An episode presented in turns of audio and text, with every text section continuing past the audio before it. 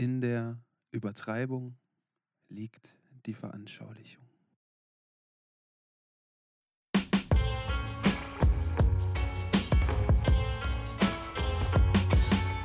Edgar Einfühlsam und Kollege Hartmann sind nicht die einzigen. Der Podcast. Hallo meine lieben Freunde, hier sind wieder Ed Hardy. Ich vereine uns jetzt und äh, es ist wirklich sehr, sehr seltsam, weil unsere Liebe rührt ja eigentlich äh, durch die Vermittlung einer Person und es ist komisch, dass diese Person äh, noch nie hier zugegen war.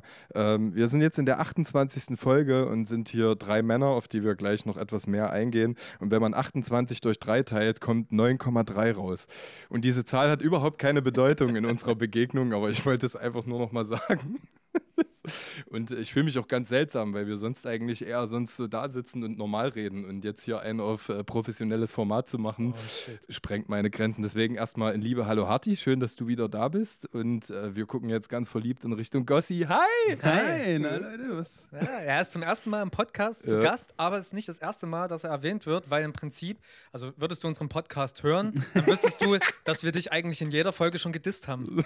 Ja, nein, das kann ich noch nicht. Also wusste ich nicht, wurde mir auch noch nicht irgendwie erzählt von euren vielen Zuhörern und ZuhörerInnen, die ihr habt. Ähm, ja, aber ich, äh, ich höre lieber andere Podcasts, weil mit euch kann ich ja so immer rumhängen und reden. Ja. Und äh, wenn ich mir dann das auch noch anhören Ey, muss. Ich hätte auch keinen Bock mehr unser meiner Freizeit. Ich, ich kann euch ja auch gerne immer mal so einmal die Woche eine zwei Stunden Sprachnachricht schicken, mal sehen, wer die sich von euch anhört. Ja, äh, ich nicht. Könnt's ja teilen. Ich glaube, da ist was sehr Wahres dran. Also ich weiß nicht, ob ich also ich kenne sonst keine Menschen, die Podcasts machen. Oder die ich gut kenne. Ich glaube, ich würde die auch nicht hören. Aber wir haben schon mal einen Witz drüber gemacht, als wir irgend so einen freundschaftlichen Punch gemacht haben in Richtung Gossi und haben gesagt, der hört den, und du sagtest so, wir können den hier eh runter, das ja, ein bisschen Get No, weil der hört den Podcast so. eh nicht. Und dann habe ich gesagt, pass auf, die Woche skippt er rein und skippt genau auf eine Minute genau. fünf, wo die Stelle kommt.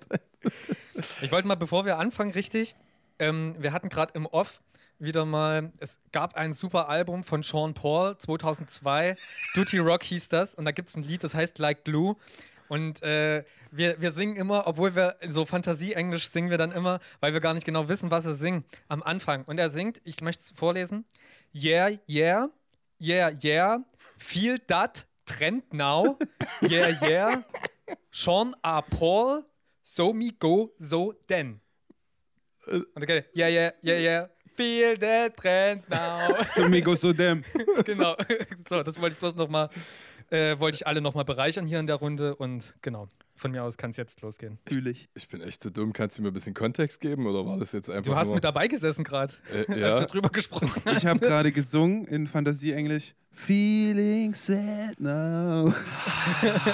okay. Ja. ja ey, und ich habe hab danach gefragt, was er wirklich singt. Ah, okay, ja, okay. Das hast jetzt du wahrscheinlich ich, nicht gepeilt. Ich bin manchmal ein paar Sekunden in mir, also eigentlich die meiste Zeit, aber äh, ja, cool. Ich bin meistens außer mir.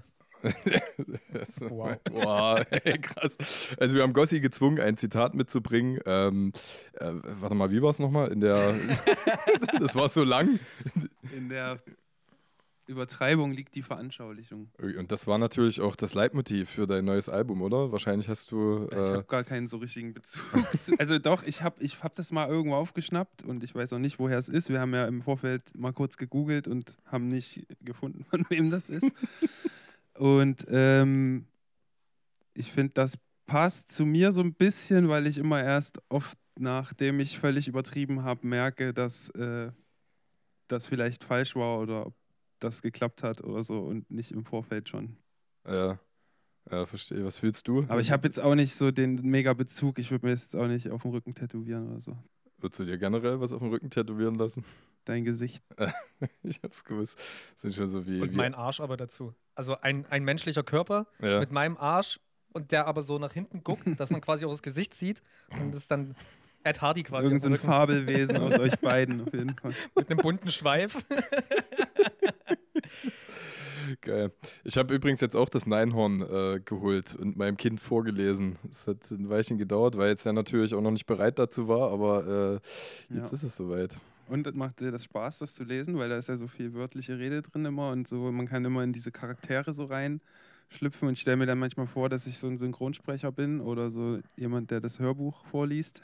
Also ich, ich stelle mir ja generell schon immer vor, dass ich ein Einhorn bin und alle anderen um mich drumherum auch. Ja. Also in, aus meinen Augen betrachtet seid ihr sowieso schon immer Einhörner. Aber die kreative Sprachschöpfung ist auf jeden Fall sehr äh, verwirrend beim ersten Lesen. Es sind so Verkettungen von, von, von Ja, Silben stimmt. und Konsonanten, die echt schicken. Und wenn man es dann so zwei, dreimal gelesen hat, ähm, dann, dann geht's eigentlich. Man kann shoutouten, Marc-Uwe Kling, das Neinhorn ist nicht nur ein schönes Kinderbuch, sondern auch, äh, ja, ich glaube, da kann die ganze Familie ihre Freude dran haben. Ihr Wie dieser auch- Podcast. Ja, genau. Oder russisch Roulette. Ähm, geil. Schade an, Ähm, an Haftiabi. Geht das heute die ganze Zeit so weiter? dann wird's unglaublich ich habe ja, gut. ges- Doch, ja, ich habe ja gesagt, es wird schwierig, jetzt hier Professionalität anzusteuern, aber an mir liegt's ähm, nicht. doch, äh, besonders an dir. Ja. Genau, also ich, ich finde das auch so krass, weil ich ja auch ein sehr, naja, was heißt Satire geprägter Mensch bin. Ich weiß gar nicht, ob du dich selber als Satire-Rapper bezeichnen würdest, aber es transportiert sich ja in, de, in deine Kunst. Also man hat äh, auf deinem neuen Shirt grinst du breit sitzend auf einer Telefonzelle und dieses Lächeln, wie du es aufgesetzt hast, das hört man eigentlich äh, komplett in deiner Musik. Also man könnte dich schon irgendwie arg im Humorgefilde ansiedeln oder, oder siehst du das anders? Naja, als Satiriker würde ich mich jetzt nicht bezeichnen. So, dafür müsste ich auch, glaube ich, noch mehr so Bezug nehmen auf so gesellschaftliche Entwicklungen und so und mich darüber dann so lustig machen und so. Das mache ich ja gar nicht. Ich mache das ja eigentlich nur im kleinen Kreis, im mache mich ja nur über Rap lustig und Rapper. Mache das aber auch wiederum selber und nehme mich da ja auch irgendwie ein Stück weit ernst. Ja. Vielleicht nicht ganz so ernst wie andere, aber ein Stück weit auch. Und will natürlich auch cool rüberkommen. Vielleicht nicht ganz so cool wie andere, aber auch ein bisschen. Äh, Keine Ahnung, so ein Hybrid bin ich vielleicht auch aus dem krassen Rapper, der sich ernst nimmt und dem Satiriker. Weiß ich nicht genau. Ja. Da wurden ja aber auch schon so, so Leute wie äh, zum Beispiel das verbale Style-Kollektiv oder Er- Erotic Toy Records, die ja auch sehr humorgeprägt sind in ihrer Mucke, auch schon gefragt, ob sie das, äh, ob sie eine vollständige Persiflage auf das, was sie selbst sind, äh, da praktizieren, obwohl sie ja Energie, Zeit, Liebe und Aufwand rein investieren. Und das, also das kann man ja artverwandt bei dir ansiedeln. Es fließt ja wahnsinnig viel Kreativität, Zeit rein. Du assoziierst damit Geld ich, auch, ganz Geld. viel. Richtig viel. und du assoziierst damit, ja, also ich sag mal, die Kultur, es ist wirklich Hip-Hop, du verbindest dich, also über, es hat ja auch sehr punkige Attitüden und auch Ich Netzwerke. sag mal so, wie es ist, jetzt mal ohne übertriebenes Waffengelaber. Ne? Also, I, do it for, I do it for the love. And Ja. I do it for the culture. Ja. You know? Es ist wirklich so, oder? Weil, weil, Naja, Äh. ich finde es schon geil, mir macht es halt Spaß so, aber ich, ich bin jetzt auch nicht so ein hängengebliebener, dogmatischer irgendwie Hip-Hop-Typ,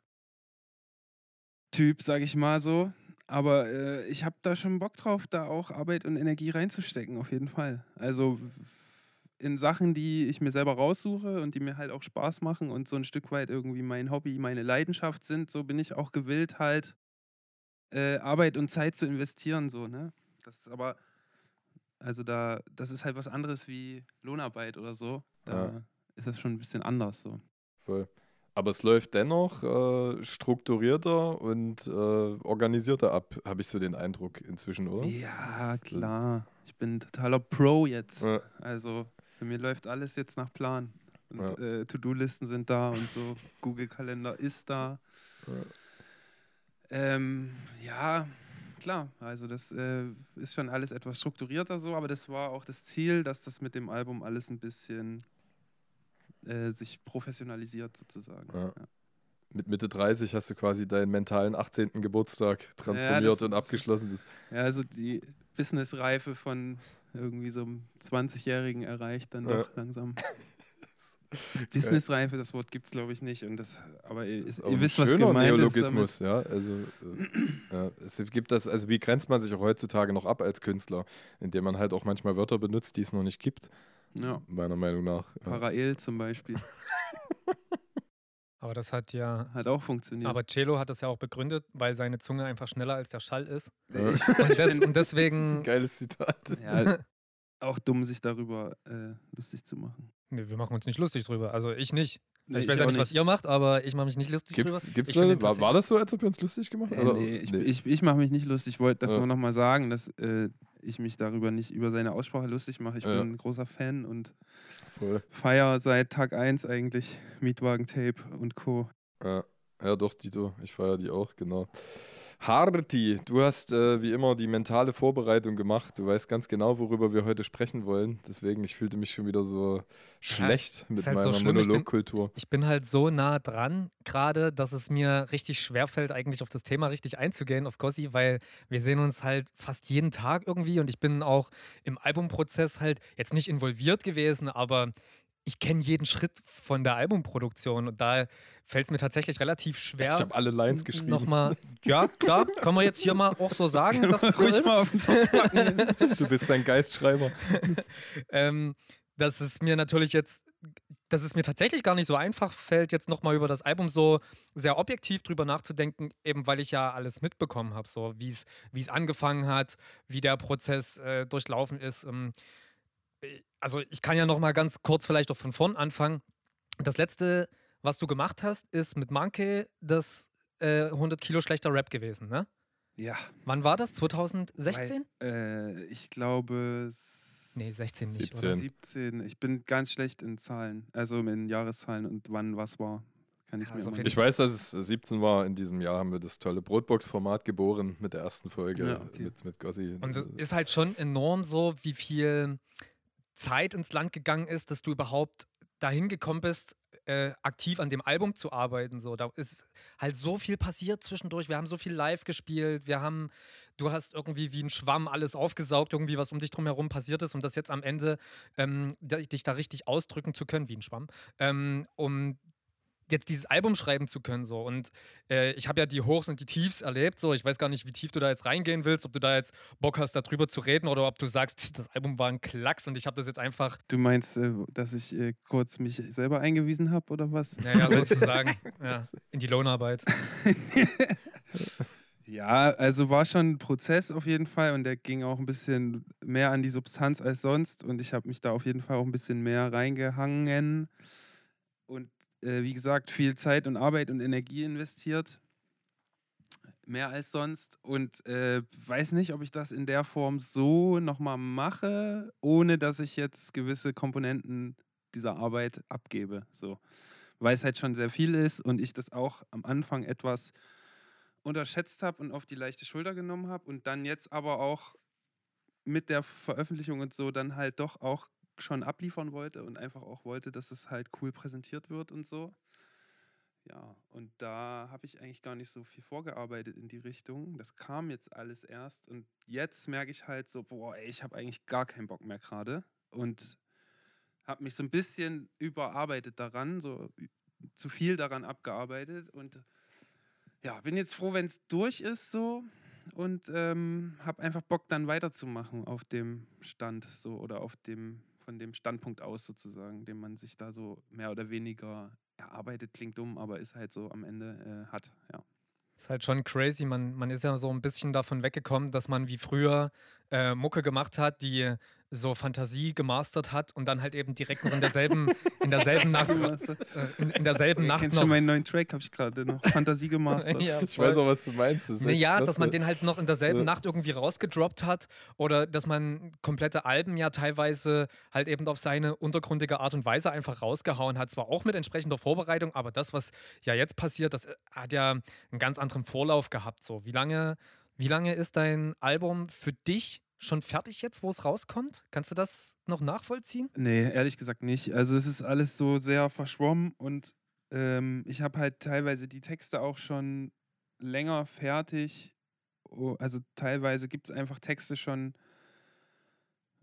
seit, weiß ich nicht, 2018 oder so, würde ich fast sagen. Und ich habe die halt dann ja für jetzt 2020 so nochmal zu Liedern gemacht, im Endeffekt für die Platte halt so. Und äh, dann final eben daraus wirklich Songs gemacht. So. Und ja, an sich ist das schon alles ein, ein längerer Proz- Prozess, wo ich gar nicht mehr so genau sagen kann, was wann jetzt genau passiert ist oder wann jetzt welcher Meilenstein war. Und da ist ja auch, abgesehen vom Musik an sich machen, halt mega viel passiert.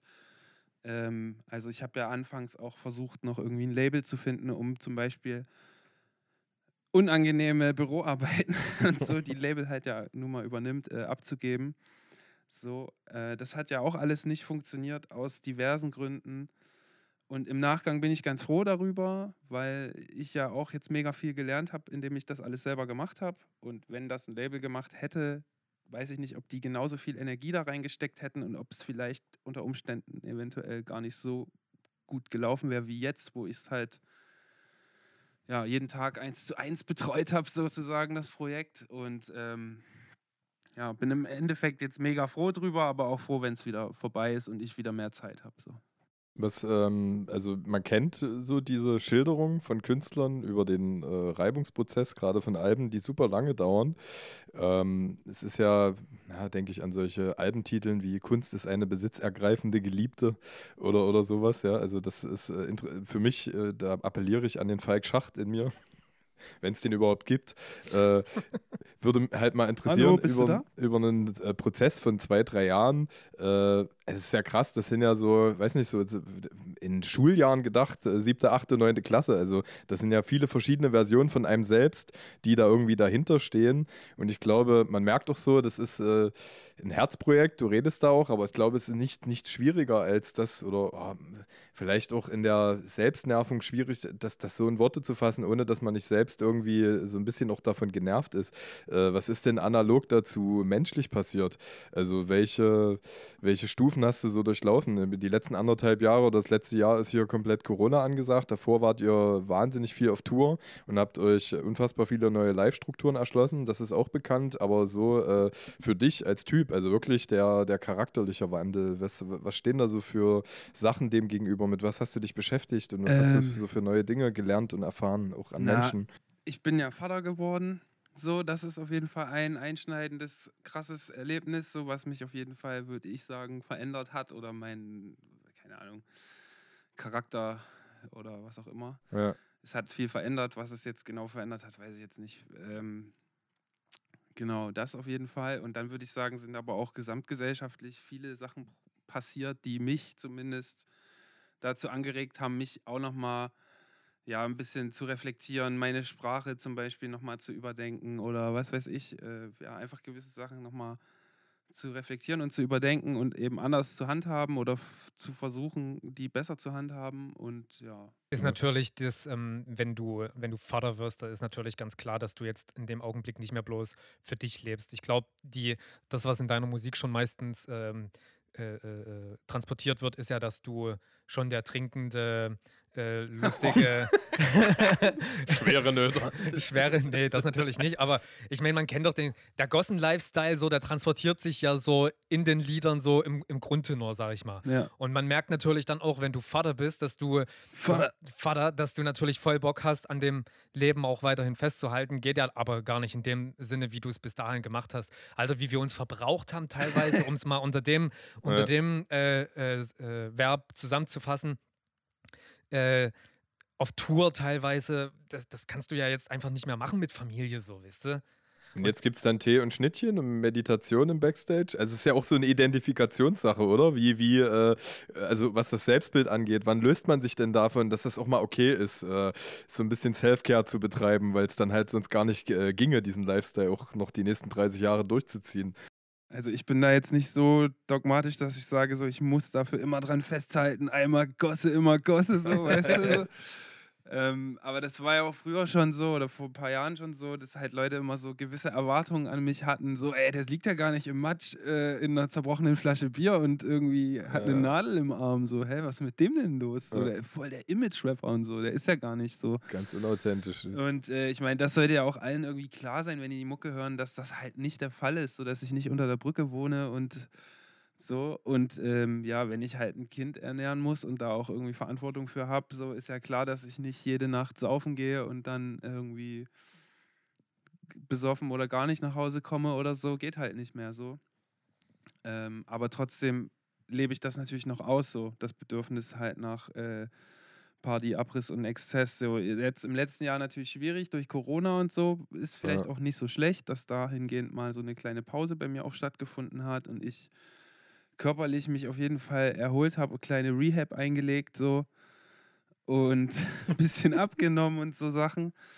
Ähm, aber ich habe jetzt nicht vor, mein Leben lang komplett abstinent und straight edge zu leben oder sowas. Ähm, wie gesagt, so wenn, wenn Tour wieder geht und sowas und man am Wochenende wieder unterwegs sein kann mit Leuten, dann wird auch wieder Party und Exzess stattfinden, 100 Prozent so. Da Ja. bin ich mir sicher. Ähm, Wäre dein Album fertig, wenn jetzt Corona nicht die Zwangspause gewesen wäre so? ah, weiß ich nicht. Also ich, das sind, da spielen so viele Sachen rein halt in dieses ganze Ding. Also ich sag mal, wenn jetzt nicht diese Corona-Sache gewesen wäre, hätte ich vielleicht ja auch ein Label gehabt so. Und dann wäre wiederum mit einem Label was klargegangen, was jetzt vielleicht durch Corona unter Umständen ja nicht Mhm. klargegangen ist. Und Mhm. dann hätte ich das gar nicht alles alleine machen müssen, hätte da dementsprechend auch andere Kapazitäten gehabt, zeitmäßig und ja, hätte, hätte halt. Also weiß ich nicht. Kann sein, kann auch nicht sein, aber am Ende, jetzt ist es draußen, trotz Corona und ich habe es ohne Label gemacht. Es Also, wird draußen geil. sein. Ah nee, stimmt, so, wenn es veröffentlicht ist, ist es Achso, Album ja, wann sind wir? Auf welcher Zeitrechnung gerade? Ich glaube, nach Release kommt äh, das hier raus. Ihr wolltet am 15. oder Ja. du hast gesagt am Genau. 15. genau. Genau, also ich habe da eine interessante Sache rausgehört. Das, ist so das eine ist auch sehr typisch, ist so die Imagination des Fans nach, äh, nach der Version des Künstlers, die, die er so selber daraus interpretiert. Ne? Also was kannst du dafür oder was können diverse Künstler dafür, dass sie halt genau mit den Worten, die sie sagen, eine andere Spra ein anderes Sprachverständnis berühren, ja, von dem, der, der gegenüber von der Bühne steht. Aber äh, interessant sind für mich halt auch äh, mal abseits vom Album, weil ich das halt bei dir auch in Ordnung finde. Klar, ich hätte es mir gewünscht, ja, diesen einen äh, theatralischen, mit Piano-Beat besetzten Track, wo es nur um deinen Sohn geht, ja.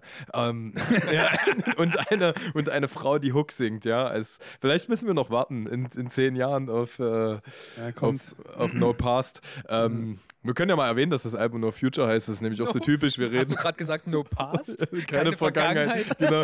ähm, genau. Nee, nee, liebe Leute, wir reden nämlich ganz oft über irgendwelche Alben mit Künstlern und nach 40 Minuten erwähnen wir dann, es heißt übrigens so und so, ja. Ja. Ja, wir sind ja auch keine Werbesendung. Nee, sind wir nicht. So. Aber sollten wir uns überlegen. Ähm, übrigens, äh, gebt mit nicht die einzigen äh, Code 10 bei Sec Plus und dann äh, wird nichts passieren.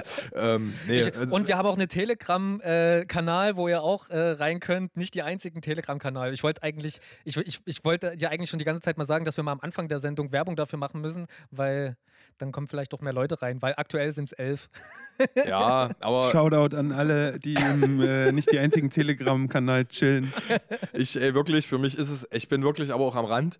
Also ich wollte dir wirklich sagen, dass ich richtig sauer Lass bin. denen mal ein Foto hab- schicken. Sorry, dass ich dich schon wieder Nee, es ist schon in Lass den Ordnung. elf Das- Leuten mal bitte ein Foto schicken. Das machen wir, das machen wir auf jeden Jetzt Fall. direkt? Warte. Aber ich habe auch, die- hab auch die Schnauze voll. Ich habe dir wirklich romantische und kreative Sachen vorletzte Nacht da reingeschickt, wie zum Beispiel dein Kopf auf einem Spieß aussieht. Und du hast überhaupt nichts geantwortet. Von daher kann es sein, äh, dass wir das in der Pressekonferenz regeln, Hardy und ich aus der Gruppe austrete. Die Liebe vergeht halt manchmal, kommt auch manchmal wieder zurück. Ja. Zurück. So, jetzt habe ich hier die Kamera open. Und äh, guck mal, da sind wir. Ich mache ohne Mikrofon, ich halte das gerade mal weg. Ja, herrlich. Klick hat's gemacht, ohne Soundwiedergabe vom Handy. Ich habe eine neue Brille. Ihr dürft mir recht herzlich gratulieren dafür. Ich Ja, das heißt jetzt äh, trotzdem, wir waren jetzt nicht im Off, das heißt im Offcast, du hast es jetzt live dokumentiert sozusagen, wie, wie wir die Ja. Ke- Telegram-Gruppe bespielen. oder? Es ist geil. Ihr seid jetzt einfach, ihr, du, Hörerin, du bist einfach so mittendrin statt nur dabei. So. Ja, Und jetzt schicke ich es ab. Heftig, ich find's gut. So, ohne Caption. Ähm, also pass auf, äh, mit, Wo sind wir eigentlich gewesen? Ja, ja, ich weiß noch, wo ich habe den Faden tatsächlich noch in der Hand. Also dieser, äh, diese Dinge, die, die analog zum Album entstehen, was, was, mich, was mich zum Beispiel krass interessiert, wir haben ja auch äh, schon öf öfters davon gesprochen, wie intensiv du dich äh, mit Ost- und Mitteldeutschland und seiner Geschichtsträchtigkeit und auch die Auswirkung dieser auf, äh, ja, sag ich mal, die Lebensweise und Betrachtung der, der Menschen heute äh, sich irgendwie widerspiegelt. Erzähl mal so ein bisschen, wie, du, wie und mit was du dich da beschäftigt hast und warum dich das auch so äh, fasziniert und äh, du auch so lange an dem äh, Thema festgehalten hast, weil wenn ich jetzt die letzten drei Jahre betrachte, in denen wir auch immer mal über den Albumprozess geredet haben, Mhm. war das irgendwie ein Thema, was sich immer in neuen Reflexionsstadien äh, Stadien, äh, immer wieder fortgezogen hat. Ja. So. Äh, nicht, dass ich jetzt den Track dazu gesucht hätte auf dem Album. Nee, den gibt's so. auch gar nicht. Ja, ja. Den gibt's, äh, den gibt's einfach nicht. Ja. Wenn, dann wäre es vielleicht noch eher am ehesten Bitterfeld, so, der ja schon von 2017 ist oder Ja. so. 2018, ich, wie gesagt, schlecht in Zahlen.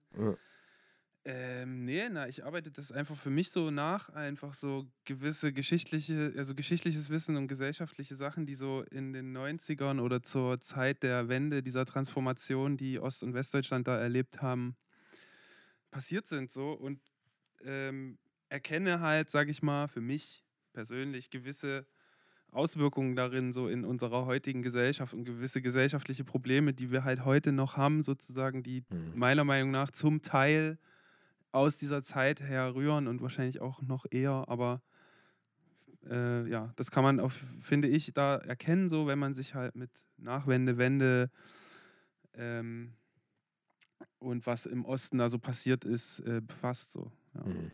Und das ist für mich mega interessant, weil das viel über meine eigene Herkunft, Familie, Erziehung, Sozialisation mir verrät sozusagen und halt über die, über, über die Menschen und das Land, in dem ich halt lebe. So. Ja. Genau. Und das fasziniert mich irgendwie daran. Mal abgesehen davon, dass ich diese Zeit irgendwie faszinierend finde, weil das so eine Übergangszeit gab, wo halt relativ viel möglich war, wo natürlich auch voll viel Scheiße passiert ist, so, aber Ja. wo halt auch so eine gewisse Übergangszeit war, wo einfach Polizei und alle ähm, Leute eigentlich, die irgendwas zu melden hatten, auch nicht so richtig wussten, was dürfen sie jetzt noch und was ist jetzt die neue Agenda, die sie durch, äh, äh, die sie durchsetzen müssen, so. Und äh, es gibt viele Geschichten aus der Zeit und Bücher und so, die mich einfach faszinieren, so der Flavor aus dieser Zeit, auch wenn ich Fotos sehe und so dieser schwarz-weiß Wende-Flavor fasziniert mich einfach. Ja. Ja, voll. Und ähm, wenn du mal unterscheidest zwischen Belletristik, also Romanwesen, als wir so vor zwei, drei, vier Jahren ging das schon immer so als erstes los. Leute, habt ihr Buchtipps äh, von irgendwelchen geilen Sachen, die in der Zeit stehen? Ich denke mal so ganz klassisch an sowas wie Herr Lehmann oder irgendwelche Clemens Meyer Bücher. Ja, Ähm, gut, Herr Lehmann behandelt das ja super oberflächlich. Clemens. Meyer schon eher richtig geil. Also Clemens Meyer, äh, als wir träumten zum Beispiel, ist schon ein Buch, was ich jedem sehr, jede, jeder, jedem sehr ans Herz legen würde, wenn man sich mit dem Thema befasst und Bock hat auf so ja, eine krasse Geschichte einfach aus der Zeit, die aber auch authentisch auf jeden Fall ist so und nicht irgendwie aus, der, aus einer Perspektive, die, die diese Geschichte vielleicht nicht erlebt haben könnte, erzählt Ja. wurde oder so, sondern wirklich ähm, so erzählt wird, wie es halt auch, denke ich, vorgefallen sein Mhm. könnte. Und das, was du gerade geschildert hast, äh, hat das analog zueinander stattgefunden? Also A, diese Romantisierung oder diese Faszination des beschriebenen Lebensgefühls oder war es und gleichzeitig aber auch die ganzen Lebensrealitäten und auch die, die äh, ja, sag ich mal, die Stringenz, die Erklärung dahinter oder war das sowas, was nacheinander passiert ist? Du hattest für dich vorher immer so eine Romantisierung, so ein Gefühl, so ein Gespür für die Zeit und wolltest dir das erklären und hast dich dann sachlicher damit beschäftigt oder fin äh, findet das einfach analog zueinander statt? Ähm, nee, aber das, also Romantisierung finde ich auch schwierig in dem Kontext, Ja. weil ich das jetzt, also romantisieren, wenn man weiß, was halt alles für Scheiße auch passiert ist in der Zeit so und, und äh, sag mal jetzt so, ist ja auch teilweise von den Baseballschlägerjahren die Rede, wenn es Ja. so um, um rassistische Übergriffe geht aus der Zeit und so. Finde ich halt schwierig zu sagen, ich romantisiere das, weil das mache ich nicht so. Ich, ich, ähm, habe so ein Gefühl von Kindheit halt, wenn ich mich damit befasse, so, Ja. weil ich weiß, dass das in meiner Familie immer ein Thema war, so Ja. dieses ganze Wendeding halt und, und auch diese Problematik, die da mitschwingt sozusagen, war auch in meiner Familie immer ein Thema, Ja. so und ich, ich ähm, bin ja selber auch eine Zeit lang, ähm, habe ich ja im, im Westen auch gelebt so und habe natürlich das dadurch auch erfahren, wie es ist eben, wenn man eigentlich im Osten jetzt im Kindergarten war und auch vor der Wende im Kindergarten war und dann auf einmal woanders in die Schule geht, wie die beiden Systeme sich auch da unterschieden haben Mhm. sozusagen und im Umkehrschluss dann wieder aus dem Westen wieder in den Osten, aber dann so gegen 2000 rum äh, habe ich das dann auch nochmal erlebt, sozusagen den Unterschied von West zu Ost in der Schule und so. Und dem ja, es ist einfach, irgendwie begleitet mich das schon immer und interessiert mich einfach deswegen so, ja. Aber wie würde dann, dann vielleicht könnt ihr mir helfen, einen besseren Begriff zu finden, wie würdet ihr das nennen, wenn man sich A, auf, auf Basis der von dir dargelegten Faszination, aber auch B, aufgrund einer Sehnsucht in Richtung des Gefühls, was zu dieser Zeit vermeintlich vorgeherrscht haben muss, entwickelt. Also ich zum Beispiel äh, kann mir das selber auch noch nicht zu 100% erklären. Ich halte mich auch sehr gern in Romanen oder Kunst aus den 30er Jahren auf, die ja auch wirklich eine schwere Zeit implizieren, ja? Ja. Und bin trotzdem fasziniert von dem, was die Kunst in der Zeit oder die Menschen mit diesen Narrativen machen. Und äh, deswegen habe ich Romantisierung aufgenommen, weil Ja, man sich halt in einer Zeit aufhält, die man selber nicht erlebt hat, weißt du? Also, Aber es gibt auch zum Beispiel für mich manchmal äh, Momente, wenn ich mich mit der Thematik befasse, dass es mir halt zu viel wird und ich auch so Breaks brauche zum. Beispiel, weil da halt auch viel Sachen sind, die jetzt nicht so viel gutmäßig äh, wegkonsumierbar sind Ja. sozusagen, sondern halt auch Sachen sind, die so an, also für mir, bei mir jetzt zumindest auch an die Substanz gehen so. ja. Aber, Hast du, Entschuldigung, mach hast du jedes Mal, also als du den, den Wechsel gemacht hast von Ost zu West, da sind wir ja aber schon Nachwendezeit gewesen, glaube ich, ne? Ja. Ähm, hast du das trotzdem, also bist du ein Ausgestoßener damals gewesen und als du zurückgekommen bist, wieder genauso? Oder? Nee, aber man merkt halt schon so unterschwellige Unterschiede natürlich so. Und also ich sag mal, wenn du als sechs-, siebenjähriges Kind dann, also ich war, bin mit sechs dann nochmal ein Jahr im Kindergarten im Westen gewesen. So. Mhm. Also ich bin in Dresden geboren und bin dann äh, irgendwann nach der Wende, kurz nach der Wende eben in den Westen gezogen und bin da in den Kindergarten gekommen und äh, habe mir mein Sächsisch zum Beispiel, das ist 100 pro der Grund, warum ich bis heute halt nicht so krass, also wenn ich will, kann ich, aber Ja. äh, das habe ich mir ganz schnell abgewöhnt, so, weil ich gemerkt habe, so, ey, die Kids verstehen mich nicht oder machen sich lustig oder so. Mhm. Und das macht man ja als Kind auch nicht wirklich bewusst, glaube ich, so Mhm. mit sechs, fünf bis sechs Jahren. Das macht man halt einfach so. Das passiert einfach ganz unterbewusst so. Das ist aber auch eine Sache, die mir erst jetzt irgendwann bewusst geworden ist, dass das daher kommt, zum Beispiel so. Ne? Und also, ich will mich da jetzt nicht, also ausgestoßen, klingt viel zu krass halt. Also, ne, ich meine, ich bin da ähm, von, von Deutschland, innerhalb Deutschlands umgezogen im Endeffekt so, ne? Aber es gab natürlich noch äh, verschiedenste Differenzen so zwischen dem einen und dem anderen Deutschland, die es ja auch bis heute noch gibt. So. Und jeder oder jede, die, die das nicht wahrhaben will oder so, weiß ich nicht. Also ich finde, die gibt es halt nach wie vor so, ohne dass ich jetzt sage, das eine und das andere ist irgendwie geiler oder schlechter oder sonst was, aber es gibt eben Unterschiede, so ist ganz klar. Das erinnert mich an eine Geschichte, die du mir von einem Urlaub erzählt hattest, wo du, ich glaube, in Kroatien gewesen bist oder so, wo du, ich glaube, einen 40-, 50-jährigen Mann äh, getroffen hast, ich der, weiß, was du erzählen willst. ja, der noch nie im Osten gewesen ist irgendwie, ne? Ja, der hat mir halt, also ich, der hat mir dann so, das war halt, ist zwei Jahre her, so, Ja. ne? Und irgendwie so gefühlt irgendwie 30 Jahre nach der Wende sozusagen. Und ein gutes Beispiel dafür, dass es eben diese Unterschiede immer noch gibt und, und da immer noch Differenzen herrschen, so. Ähm, ja, der hat mich halt so voll drauf angesprochen, ah krass, du bist also ein Ossi und äh, ja, also ich war ja noch nie im Osten, ich habe auch noch nie mit einem Ossi geredet und Mhm. so und das war voll die Attraktion für den so. Und für mich war das total irre, einfach äh, das zu erleben halt, weil ich mir dachte, ja, ey, krass, also wie kannst du denn, ja, keine Ahnung, es war auf jeden Fall verstörend für mich so, dass er das so, so abgehypt hat halt und so zu so einer Attraktion gemacht hat und ähm, jetzt weiß ich gar nicht mehr, wie, worauf ich hinaus wollte, aber egal. Ich, ich finde es auf jeden Fall ähm, geil. Also Privileg ist jetzt auch gleich so ein großes Wort dafür, aber Ostdeutscher zu sein. das auf jeden Fall, das ist wirklich ein Privileg. Ähm, das, ähm, wir haben ja dadurch, dass wir Musik machen, dass ich äh, mit dir zusammen unterwegs bin, dass du mich mitnimmst, sind wir ja in ganz Deutschland rumgekommen. So. Wir haben ja schon verschiedenste Ecken erlebt und haben ja auch schon verschiedenste coole Leute dadurch getroffen. ja. Und das ist, und äh, wenn ich das nicht hätte, ich würde ja auch aus dem Osten nicht rauskommen. Also es gäbe ja keinen Grund für mich, dass ich jetzt. Ich habe ich hab meine Arbeit hier, so, meine Freundin ist hier, bla, Sülz, meine Familie ist hier. Es gibt, gibt da jetzt per se keinen Grund, warum ich jetzt unbedingt, wenn es nicht gerade zu Urlaubszwecken ist oder so, warum ich in den Westen fahren sollte. So. Und wir haben jetzt nun aber schon viele Leute aus dem Westen kennengelernt und da ist halt eben auch der Punkt, dass ich ähm, selber das erste Mal vor ein paar Jahren, vielleicht vor drei, vier Jahren, so diese deutsche Wiedervereinigung, dass ich da so diesen, diese Sinnhaftigkeit oder diesen, die, diesen Mehrwert daraus für mich so selber in meinem in meinem privaten Leben festgestellt habe, dass es halt, wir hätten so Leute wie Fidel Castro und Umfeld, hätten wir halt nie kennengelernt, so wenn das halt so. Ja, mal abgesehen für, davon. Für mich ein bisschen romantisch so. Sag Ja, ich mal. mal abgesehen davon ist natürlich das System, was in dem wir jetzt leben, 10.000 Mal geiler als das. Also natürlich ist ja auch viel Scheiße so, aber es ist auf jeden Fall ein Privileg, eben in so einem System zu leben, wenn man es jetzt mit dem der DDR vergleicht. Auf jeden Fall, das muss man auch nochmal festhalten, weil du gerade davon geredet hast, was für einen Mehrwert das für dich hat, diese Wiedervereinigung. Also da müsstest du schon etwas eher auch ansetzen, ja, sage ich mal. Ja, das war jetzt also, frei von der Leber weg. ja, ja, klar. nee, ähm, genau.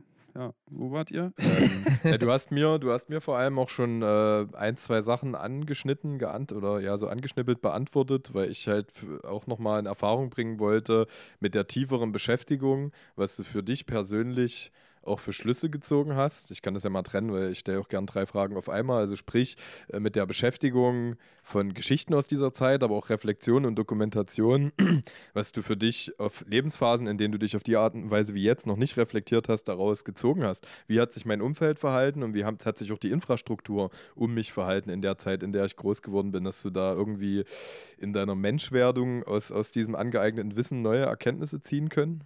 Naja, also ich weiß zum Beispiel, dass DDR-Kindergarten äh, hieß halt so, ey, du musst aufessen und bei Jungs Mhm. so äh, irgendwie, man hat so auch so diese Erziehungs, war eher so, ja, Jungs weinen nicht, Jungs zeigen keine Gefühle und so. Das war sicher im Westen auch so, aber keine Ahnung, ich habe im, im Gefühl, also das Gefühl im Osten war das schlimmer so.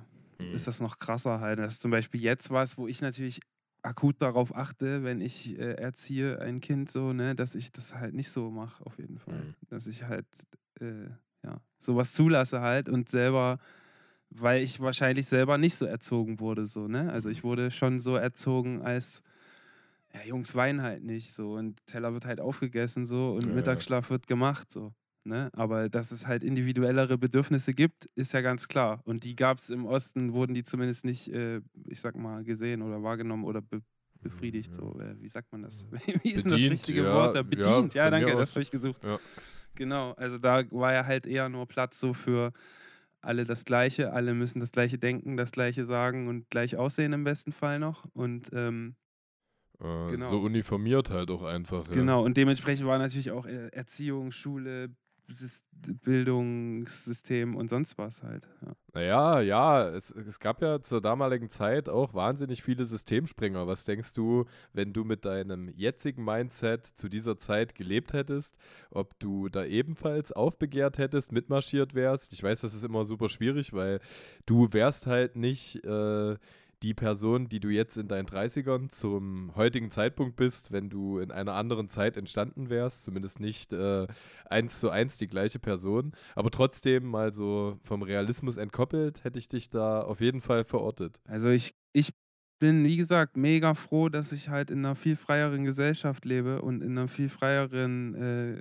ähm, also das, dieses Gewaltmonopol, was es ja hier auch gibt, sage ich mal, trotzdem irgendwie noch so ist, dass man halt machen kann, was man will und sagen kann, was man will, sage ich mal, in, in, in einem gewissen Rahmen. So. Und das wäre halt in der DDR für mich so in der Form nicht möglich gewesen, würde ich sagen. Also da wäre die Musik, die ich jetzt mache, mit der Kritik, die die Musik vielleicht auch inne trägt, so wäre höchstwahrscheinlich nicht äh, legal, würde ich sagen. Halt, keine Ahnung. Und dementsprechend bin ich, wie gesagt, also ich bin mega froh, dass ich nicht in so einer Scheiße aufwachsen muss. Ja. Oder so, wenn ich mir so die Stories auch von meiner Mom anhöre oder von Leuten, die da halt auch drunter gelitten haben, die vielleicht noch in der FDJ waren oder sonst was, was ja im Endeffekt auch nur eine Weiterführung der Ja. Hitlerjugend war, so wenn Ja. man es mal ganz, also so propagandamäßig ist es ja nichts anderes halt, so eine Jugendorganisation, die halt die Leute irgendwie auf den Wehrdienst vorbereitet so und möglichst gefügig und gleichgeschalten macht so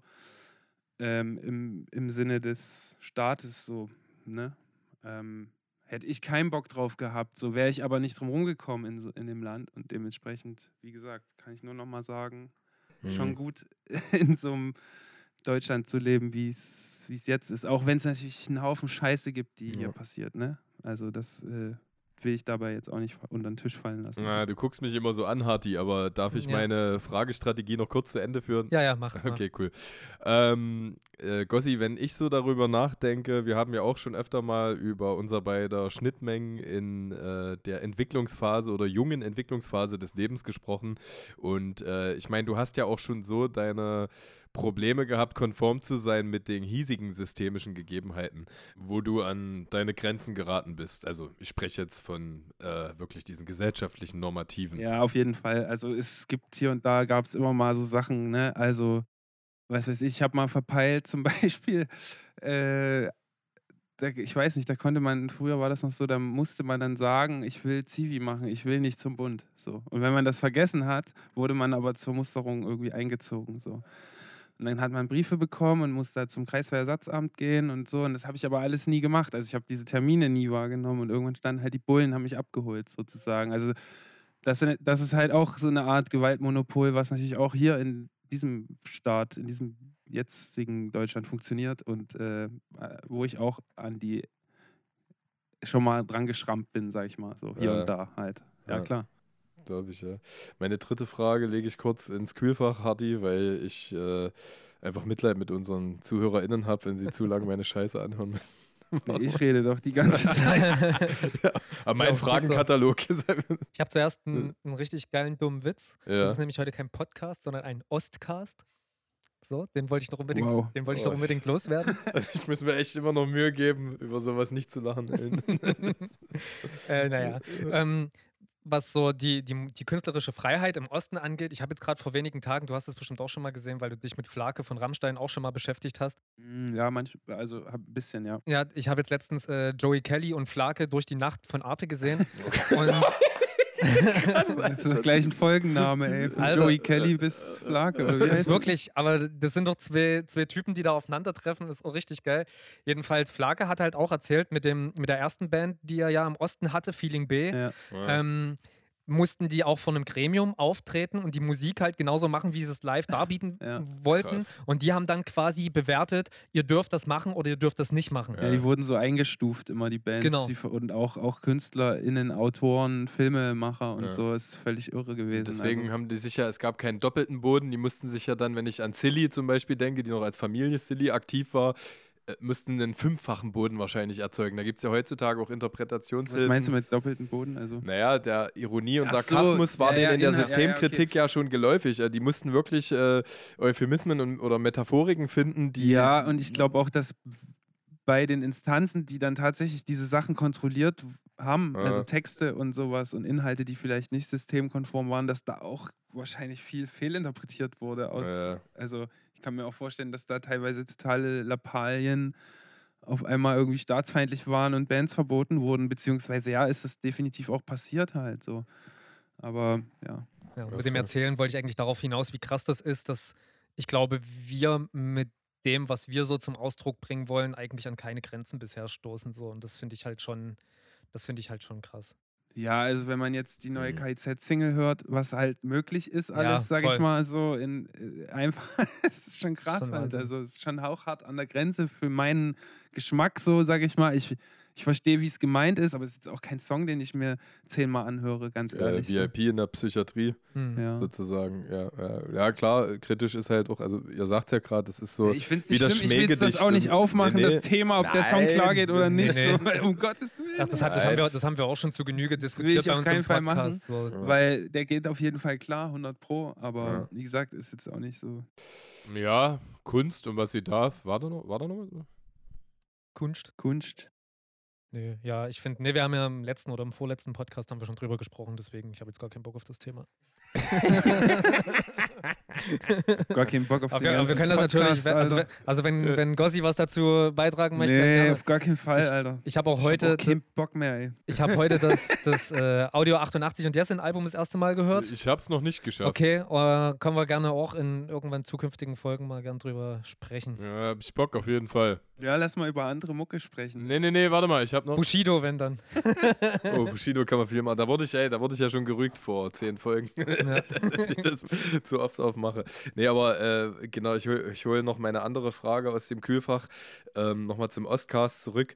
Ähm, Setzt sich durch. was, ja, Entschuldigung. Ähm, was siehst du denn als, als krasse Divergenzen der heutigen Zeit? Also wo, wo macht sich das am meisten spürbar? Wie Menschen, die in dieser Zeit sozialisiert worden sind, äh, auf welche Art und Weise die mit der heutigen Zeit umgehen. Wir haben ja auch schon mal bei dir äh, das Gespräch gehabt darüber, wo ich irgendwie so fasziniert war, dass dich diese Dissonanzen so krass beschäftigen, während ich halt sage, okay, Culture Clash hast du überall, wenn du jetzt mal nach, äh, äh, nach was weiß ich, beispielsweise Casablanca gucken würdest in, in Marokko, äh, dort hat auch kolonial betrachtet eine Zeit lang Frankreich dominiert. Und dann hast du da aus, aus ein, ein Mix aus, aus Berbern, aus Arabern, aus, aus äh, Nordafrikanern, ja, und das könntest du transportieren auf alle anderen Länder, wo du, wo die Zeitgeschichte im heutigen Miteinander sich so krass widerspiegelt. Äh, Nee, würde ich nicht sagen. Also, dass man, also diese, diese DDR-Westdeutschland-Transformation ist schon so einzigartig in der Geschichte. denkst du, so, das hat Singularitätsstatus? Würde ich sagen, ja, auf jeden Fall. Auch warum? mit dieser friedlichen Revolution und so und die, die, also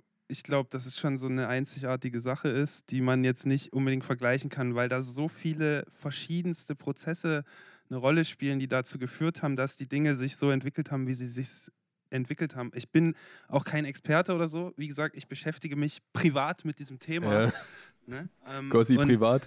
und ich glaube halt auch zu dem Schluss gekommen zu sein, dass so gewisse Sachen, das ist ja jetzt auch nicht weit hergeholt, wenn, wenn ich sage, dass ähm, dieser ganze Rechtsruck, der halt passiert, der ja auch gesamtdeutsch passiert, aber eben im Osten auf jeden Fall sichtbarer ist und, und irgendwie mehr Echo kriegt, so, dass der auf jeden Fall auf dieser Zeit beruht. So. Mhm. Und dass zum Beispiel diese, diese dass im Osten, in der DDR eben, ich sag mal, es ja offiziell keine Fremdenfeindlichkeit gab, keinen Rassismus gab, sozusagen vom Staat aus. Das war einfach so, das wurde halt diktiert, das gibt's nicht. Das existierte natürlich trotzdem. So. Mhm. Natürlich gab es rassistische Sprüche auf Arbeit oder was weiß ich. So. Mhm. Ganz normal im Alltag, so wie er jetzt auch noch da ist, sozusagen. Er wurde aber nie besprochen halt. Er wurde nie gesellschaftlich behandelt, sozusagen, in, Mhm. in einem System, weil es in diesem System offiziell kein, kein Rassismus gab. So. Mhm. Und das hast du halt äh, in den 90ern auf jeden Fall sofort gemerkt. So. Mhm.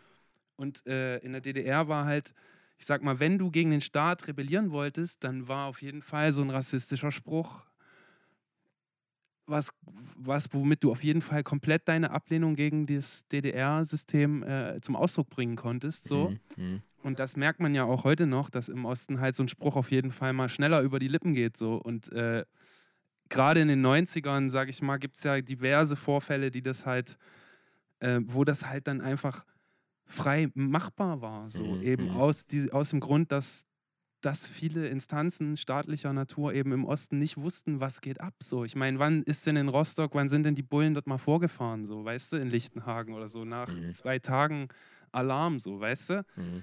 nachdem dort irgendwie die ganze Platte halt äh, Feuer gelegt hat. So. Und ähm, ja, genau. Und aus der Zeit gibt es auch keine Studien zum Beispiel, die man jetzt halt zur Bekämpfung für sowas nutzen könnte. Also in den 90ern, wo man hätte eigentlich mega krass viel äh, äh, Erfahrungen schöpfen können, die man Mhm. jetzt eben im Kampf gegen diesen scheiß Rechtsruck anwenden könnte, sozusagen, wurde halt auch nicht viel. Das Thema wurde ja in den 90ern auch nicht groß behandelt, sage ich mal, gesellschaftlich so. Und das merkt man jetzt halt auch so. Ne? Also man Mhm. merkt zum Beispiel, ähm, ja, okay, im Osten dieser, dieser Rassismus, den es offiziell nicht gab und der nie besprochen wurde, der schwappt halt weiter. Nach der Wende in den 90ern kann der richtig Fuß fassen so und 30 Jahre später gibt es halt eine AfD und die hat im Osten Huch äh, ganz viele WählerInnen. Ja, so, ne? ähm, Und das sind so Sachen, ähm, die ich für mich äh, aus dieser ganzen, ja, ich beschäftige mich mit dem Thema so halt rauslese, so für mich halt. Also gibt es noch mehr Sachen, aber das ist halt ein gutes Beispiel, wo man es halt wirklich sieht und wo halt wahrscheinlich auch viele jetzt sagen werden, ja, stimmt so. Ja, voll. Ja, man kann ja die heutige politische Lage einfach nicht betrachten, ohne dabei nicht den Ost-West-Ding so außer Betracht zu lassen. So, das geht ja nicht. Das Nee, das Diese zählt Differenz, Ja, ja. und ja. zählt auf jeden Fall mit rein, so ist ganz wichtig. Ja. Da hast du sogar, ist das Lied Angst noch auf der finalen Version von No Future gelandet? Also Angst ist auf No Future gelandet, auf jeden Fall. Ich weiß nicht, In welcher Version ich das Der Text ist alt, der Beat ist neu, äh, die Aufnahme auch. Also die Aufnahme ist von Ende 2020 und oder ja, also Herbst 2020 und genau. Ja, da streifst du, also da streifst du es ja marginal. Ja, ne? nicht, nicht, mit diesem, nicht mit dieser Kernthese Ja, des, ja. der Ost-West-Differenz, aber ähm, ja, für mich spielt der ja. Song schon auch im Osten, in einem äh, Dorf im Osten so, aber das liegt halt daran, dass ich auch nochmal so einen anderen Bezug dazu habe. hm. äh, zu dem Lied an sich. Und das ist jetzt auch, na klar, das behandelt auf jeden Fall das Thema Fremdenfeindlichkeit und Rassismus und äh, ist jetzt aber auch nicht, würde ich sagen, im Jahr 2021 irgendwie äh, up to date, was das Mhm. Thema in Deutschland betrifft. So. Mhm. Das liegt daran, dass der Text halt schon älter ist und ja, wenn man will, könnte man da auch sicherlich so ein paar Auseinandersetzungen mit diesem Ostwende 90er Thema, ja, kann man da bestimmt, ist da bestimmt mit eingeflossen, sag ich Mhm. mal. Ja, voll, voll. Aber dieser Aktualitätsanspruch ist doch der Kunst auch voll unförderlich, ja. Also du schreibst das Lied oder ich würde mal sagen, du hast es ja auch live schon lange vor Mm. Plattenrelease performt und diese Live-Komponente ist ja, traue ich mir mal zu sagen, wenn sie so durchführbar ist, sogar schon fast das Essentiellere oder Wichtigere. Und äh, die Platte kommt dann später raus und man kann den Song oder auch die Inhalte letztendlich so als inhaltliches Resümee oder Abbild dieser Zeit äh, äh, beurteilen, Ja, also das ist schon die Essenz aus meinem bisherigen Schaffen, wie man so schön sagen würde. Das ist wirklich so, Ja. also das klingt halt dumm, aber es, also wenn ich mir das Album anhöre, denke ich mir, ja, das ist halt irgendwie Gossenboss ein Stück weiter als vor fünf Jahren, aber auch nicht komplett weg davon. Ja. Und irgendwie ist da alles nochmal drin, was es auch schon jetzt nicht schon mal gab, aber so, so Teile davon sozusagen Mhm. sind da immer drin und es werden auch Sachen aufgegriffen und wie gesagt, man erkennt da Sachen wieder und ich kriege ja auch jetzt Feedback von den Leuten, die die Singles hören, die sagen halt, ey, es ist einfach geil, es ist wie vor zehn Jahren auf irgendeiner Abrissparty so, nur halt im Jetzt, so Mhm. mega halt und das ist, genauso soll, wollte ich das auch, dass das halt so ein Stück weit meinen jetzigen, äh, ja, keine Ahnung, meinen jetzigen Deine jetzige Version deiner selbst irgendwie so abbildet? Ja, oder? so ein, so ein genau, Ja, ja. ja. Ja, ja. Hast du schön Aber das ist, das ist nicht so schlimm wie, ähm, wo hatten wir es bei Dizzy und bei Vandalismus haben wir zehn Minuten eigentlich äh, darüber geredet, wie das Album ist und wie, was in diesem Menschen passiert sein muss, dass es zu diesem Album gekommen ist. Und Vandalismus hat ganz brav zugehört. Irgendwann haben wir, ist uns dann aufgefallen, hey, du bist ja auch noch da. Und äh, er sagt, nö, nö, ist schon schön, redet Ich mal. durfte ja viel sagen jetzt. Ja. Also. Genau, ja. Aber da kann man eigentlich, eigentlich kann man das so gleich praktizieren. Also genau da würde ich ansiedeln und so habe ich es ja auch schon mal verschriftlicht irgendwie. Es ist, es, äh, äh, man hat, auch wie soll ich denn sagen, ich bin weg von dieser Angst um Künstler, die sich in ihrer Weiterentwicklung nach meiner Empfindung untreu werden, ja. Und die konsequente Weiterentwicklung macht einfach am meisten Spaß. Es gibt auch so Künstler, dem verzeihst du mal so ein Abseitsprojekt, wo du sagst, okay, die müssen experimentieren, die müssen spielen und diese Spielwiesen hast du ja auch gehabt. Also es ist ja nicht so, dass du nicht auch selbst schon mal mit dem Autotune-Plugin gespielt hättest und was Ja, weiß ich. Also es klar. ist, weißt du, am Ende äh, kommst du aber zu deiner Form zurück, ne? Es gab ja auch ein paar Songs oder Texte und auch Skizzen zu Songs, die halt nicht drauf gelandet sind, weil die halt das nicht erfüllt haben, dass die sozusagen diesen, diesen Gossen, dieses Gossenboss-Update, sag ich mal, oder dieses in 2021 so, weil es halt einfach nicht gepasst hat. So. Also es gibt ja auch Songs, die anders sind oder die ernster sind oder wo Sachen, andere Sachen erzählt werden, so. Aber die jetzt auf diese No Future-Platte in der Form, finde ich, halt nicht gepasst hätten. So. Vielleicht bringe ich die auch irgendwie nochmal raus oder in anderer, also arbeite daran weiter oder so. Mal gucken, aber die hätten so in die anderen, also in das Konzept Mhm, jetzt nicht okay. gepasst. Äh, wir haben in der letzten Folge über eine Aussage von Sarah Wagenknecht geredet, von vor drei Jahren, ähm, die sehr polarisiert hat. Da ging es letztendlich darum, dass äh, die AfD inzwischen mehr Wähler am äußeren Rand der Gesellschaft erreicht, die früher noch dazu tendiert haben, die Linke zu wählen.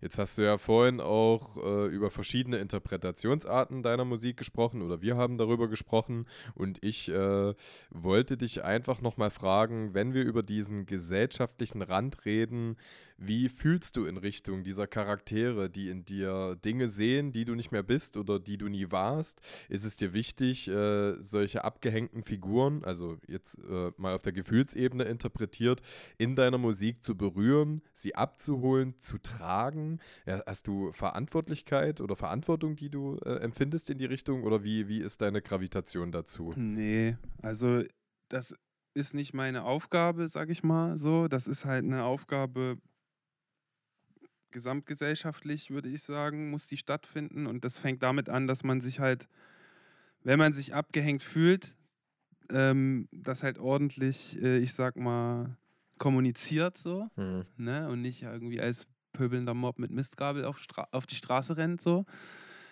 Dazu gehört aber auch eine Gegenseite, die ähm, nicht über einen Osten zum Beispiel berichtet, sondern die vielleicht auch, also es gibt so ein gutes Beispiel, dass halt so die auflagenstärksten Zeitungen, die haben halt irgendwie im Jahr 2021 immer noch Korrespondenzen, Korrespondenten äh, für Ostdeutschland. So, das ist halt irre. Ja, es ist halt krass. Also ey. fahren dann halt Leute von der FAZ quasi in den Osten, da gibt es halt einen so. Ja, Und es ist aber eine, eine Zeitung, die gibt es in ganz Deutschland so. ja, voll. Das ist so eine Und so- Stelle, die wird so strafbesetzt, weißt du, so für jemanden, Ja, genau. der so einen Kaffee nicht richtig halt gekocht krass. hat. Du kommst in den Osten. Und ich meine, so, wenn, wenn, das ist ja, das ist ja, wenn nur äh, weiße Männer die, die Medien machen, sag ich mal, ne, dann für wen werden sie wohl gemacht, die Ja. Medien, so. Und wenn halt nur äh, westdeutsche weiße Männer bei der FAZ arbeiten, so, ne, dann werden die halt aus einer westdeutschen weißen Perspektive über den Osten berichten, sozusagen. Und Ja. dementsprechend fühlt sich natürlich ein irgend so ein Karl-Heinz halt, 55 Jahre Plattenbau, wenn der halt dann im Spiegel wieder so einen Artikel liest, äh, wo halt wieder der Trabi auf dem Cover ist, weil es Mhm. um den Osten geht, so, na klar, denkt er, fühlt er sich davon nicht repräsentiert, so. Mhm. Oder abgeholt. Oder denkt sich, ah cool, endlich sagt mal jemand, was ich denke, so. Mhm. Ist ja völlig klar halt. Aber ja, und so ein Karl-Heinz kann natürlich nicht artikulieren, was ich gerade gesagt habe, woran das liegt, denke ich mal so. Mhm. Im, im, will jetzt auch nicht jeden Karl-Heinz hier über einen Kamm scheren, so, ne? Ja, Aber, aber man merke sich Karl-Heinz, es könnte in Gossi Ja, es könnte noch eine Rolle spielen. Ja, ja, ja. ja. Easter Egg. ähm, Ja. Ja, aber ihr, ihr, ihr wisst ja, was ich meine. So. Das ist Ja. halt eine einseitige. Ne? Natürlich gibt es auch Berichterstattung aus dem Osten und so, Ja. aber die ist verhältnismäßig, wenn man es mal ins Verhältnis setzt, äh, ist die halt unterbesetzt. So. Ja. Ich fand die Frage gerade nach dem, nach dem Willen der Abholung Ja. seiner Musik, fand ich interessant, weil ich weiß gar nicht, ob wir da schon mal jemals so tiefer auch drüber gesprochen haben. Frü früher mehr als heute ja sowieso. Früher sind ja schon, ich sag's mal in Anführungszeichen, ganz schöne Opfer aufs Konzert gekommen. ja, ja, ich sag mal. Das hast du mal, gesagt, Das habe ich jetzt Freund. gesagt. Ich versuche mich ja irgendwie halbwegs Also- eloquent auszudrücken. Nennt Ja, das Kind beim Namen. Richtig. Also geil. wirklich, also das sind ja wirklich dann Leute teilweise auf den Konzerten gewesen als Fans, die halt eben einfach am Rande der Gesellschaft sind. Was meine ich damit halt Ja. eben? Die auf jeden Fall eher ein größeres Proben Drogenproblem haben, Ja. die eher kein Zahn mehr im Mund haben oder vielleicht bloß noch drei und die kommen halt auf deine Konzerte und fühlen sich ja aber Unter trotzdem. anderem. Schon wieder auf Und- meiner Mutter rumgeritten. So. Unter anderem. Ja, unter anderem. Ja. Klar Das- das- sind die, gibt es auch, kommen auch jetzt noch. Ja. Genau so. Und ich will, ich will die auch um Himmels Willen, also es liegt mir fern, die jetzt irgendwie hier zu bashen oder irgendwas, sondern ganz im Gegenteil. Deine Musik bietet ja denen auch einen gewissen Anker, also ein gewisses Verständnis ähm, deiner Lebenssituation. Also die fühlen sich ja trotzdem auch aufgefangen oder zumindest angesprochen in deiner Musik so. Ja, Weißt du? na, Auch ja wenn klar, die gibt es. Ja. Äh, Daher rührte ja die Frage. Also, das ist, ist, ist niemals kann jemand erwarten, dass du das da oben für ihn bist, was er für sich schon vor Jahren beschlossen hat, was du für ihn bist, indem er Dinge aus deiner Kunst rausliest, ja. Also gerade Sprachverständnis ist immer, geht immer in Einklang mit einer Gefühlsbesetzung. Du sagst Dinge in Liedern, die so anders aufgefasst werden. Ne? Also hast dann nehmen wir den stereotypischen Karl-Heinz jetzt wirklich nur als imaginierte Figur, als, als Stereotyp, der hört äh, wahrscheinlich das ein ganz anderes Lied als ich, wenn wir uns jetzt Ja, gemeinsam klar, einen Song anhören. So, der genau. wird das ganz Ja, anders deswegen, wahrnehmen, das ja, ist es nicht deine Aufgabe, aber vielleicht wollte ich auch eher danach fragen, wie du damit umgehst. Und jetzt bist du da reflektierter. Gab es da so einen Zwischenstand, so einen Emotionszwischenstand, wo du auch überlegt hast, wie du äh, am liebsten mit Menschen umgehst, die mehr erwarten, als du geben kannst? nachvollziehbarerweise so als Mensch auch. Ja, ich glaube, ich habe mich damit abgefunden, dass natürlich nicht immer alles so gelesen wird, wie man es meint. So. Ja. Und ähm, in der Werbung ist es ja so, man geht immer vom Dümmsten der Dümmsten aus, sozusagen, Ja. wenn man eine, eine, eine Botschaft senden will. Ja. So, ne? Plakativ und Und billig. so schreiben wir jedes Lied. Und so schreibe ich meine Songs, Leute. Jetzt habt ihr mein Geheimrezept geknackt. Nee, äh, natürlich nicht. Nee, aber ja, keine Ahnung. Also, pff, ich mache halt und ich mache mir, glaube ich, nicht mehr so viel Gedanken darüber, ob das jetzt jemand falsch versteht oder nicht. Ja. So. Aber ich mache mir auch Gedanken. ja, ja. ja, ich habe, ich kenne diesen, also ich hatte das mal, ich habe auch immer probiert, äh, mich sehr pointiert auszudrücken und irgendwann wird dir dann so klar, es ist ein, es ist reine Polemik. Alle hören, also hören das wesentlich so. wollen halt. Ja, genau, richtig. Jeder, Je nach ja, Prägung. Genau. Es gab ja mal äh, tatsächlich diesen, diesen Vorfall, dass BioNTech als einer der äh, führenden Impfstoffhersteller ähm, gesagt hat, dass sie ihre Leute nicht impfen, die 2000 MitarbeiterInnen, weil sie noch nicht dran sind von der Systemrelevanz. Und das wurde auch klar so kommuniziert. Und dann ist da einfach nur ein Meme entstanden für WhatsApp, wo, also es wurde wirklich nur so ein, ein Satz in einem Beitrag nicht mitgesandt. Und daraus haben dann die ganzen Rechtsintellektuellen rausinterpretiert, guck mal, die trauen nicht mal ihrem Naja, eigenen die impfen sich Impfstoff, selber ja. nicht, habe ich Das auch mitgekriegt. Ja. Das habe ich nicht mitgekriegt. Ja, doch. Heftig. Ja, das war zum Beispiel in der Arbeits-WhatsApp-Gruppe meiner Freundin und da teilt sich, äh, da teilt sich äh, die Belegschaft, muss halt mal überlegen, das sind auch Leute, die auf äh, die künftige Generation aufpassen. Ich meine, auch die sind diversifizierbar und haben positive und liebevolle Eigenschaften. Ne? So, das ist ja das Problem an dem ganzen Ding. Aber äh, da sind wir wieder bei, was wird gesendet, was wird empfangen. Ja, also Leute blenden halt, auch weil es in ihre eigene Realitätswahrnehmung gut passt, halt auch bewusst einfach Dinge aus. So einfach also so bewusstes Weghören. Äh, Wisst ihr, was ich meine? Ja, voll. Ja. Ich würde es ich würd's gerne auch bewerten können bei Gossi. Fällt mir aber schwer, weil ich glaube ich auch da wieder zu nah dran bin, weil ich habe immer das Gefühl gehabt, schon immer bei deinen Texten, dass du ähm, sehr, dass das eigentlich gar nicht so viel Raum zur Interpretation lässt, weil du eigentlich schon ziemlich genau und gut ausgefeilt sagst, was du sagen willst. Äh, hast du jemals das Gefühl gehabt, so, also jetzt vielleicht auch eher Albums statt Songs bezogen, ähm, ah, ich habe jetzt in, auf dem Album habe ich jetzt das nicht zum Ausdruck gebracht, was ich eigentlich sagen wollte. So irgendwie, mir fehlt noch, mir fehlt noch diese, diese Grundaussage, fehlt mir irgendwie. Also ich könnte mir das jetzt nicht vorstellen, dass du so einen Gedanken für dich. Nee, trägst. ich habe aber auch nicht so konzeptionelle Alben oder so. Ich Ja. mache eigentlich nur so Songalben, wo eigentlich jeder Song für sich meistens steht und dann finde ich so ein Oberthema irgendwie immer. Das ist eigentlich so die Herangehensweise bei mir, um das dann schön zu verpacken oder schön zu präsentieren sozusagen. Ja. Die. Anekdote will ich kurz erzählen, als du auf den Albumtitel No Future gekommen bist. Ich weiß noch, wie deine Augen gestrahlt haben, wie du einfach jedes Lied, das du hattest, du konntest mir genau detailliert erklären, warum jedes Lied No Future ist. Das Ja. fand ich richtig geil. Aber das wirklich. ist halt auch, keine Ahnung, ja, da hat sich sicherlich auch noch viel dran geändert jetzt im Nachgang, aber stimmt, da erinnere ich mich auch noch dran. Ja. Ja, aber das ist immer geil, irgendwie bei solchen Epiphanien oder Offenbarungen dabei zu sein, wenn jemand den Rahmen oder das Resümee für alles findet. Ja, ah, jetzt passt alles. Ja. Und das ist ja meistens doch Ja, so eine man hat ja oft so ein Sache. Gefühl dafür, genau. Und rennt mit diesem Gefühl eine Weile rum, bis man dann so, ah, das ist es. Das Äh. ist der Oberbegriff dafür. Äh. Das ist die Idee am Ende wahrscheinlich. Oder was weiß ich, was es ist. Ja. So, ja. Ja. Aber das hat für mich dann, also ich mag das auch, wenn ich weiß, ich habe so einen gewissen Rahmen schon mal abgesteckt in Form eines Titels oder das Cover ist dann rot oder so und ich habe das schon im Kopf, Ja. wenn ich das so fertig mache halt. Ja, geil. Also schade, also kein nächstes Album, was komplett aus der Perspektive von Vincent van Gogh in der Neuzeit handelt, wie er vom ersten Stock aus Perspekt- auf Hartys Glatze guckt und da drin Mozart sieht. Ist das nächste Ähm, Album Nichts 2? Nee. Ich wollte ja eigentlich, äh, du hattest es ja vorhin auch schon mal angeschnitten, dass das immer alles so ein mega Prozess ist, bis dann mal der Song auch rauskommt und nicht mehr wie früher im Suff einen Song machen und über Nacht schnell. Fantasiemaster und auf YouTube. Fantasiemaster, das mache ich jetzt immer. Fantasiemaster Ja. ist geil. Ja.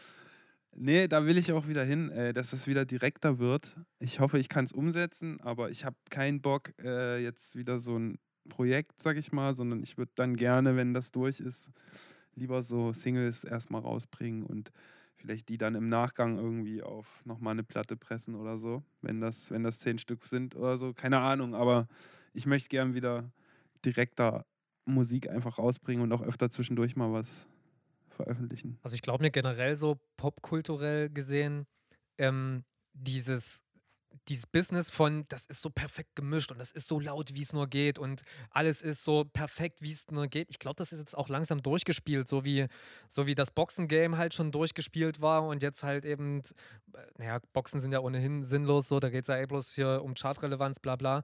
Aber ich glaube auch, dass das ganz vielen Künstlern, überleg mal, wenn, also wenn Gossi und ich, wenn wir zusammen unterwegs sind und er mir Mucke zeigt, äh, die er gern hört, irgendwie im Auto oder sonst irgendwo, dann ist das ja oft auch einfach rough.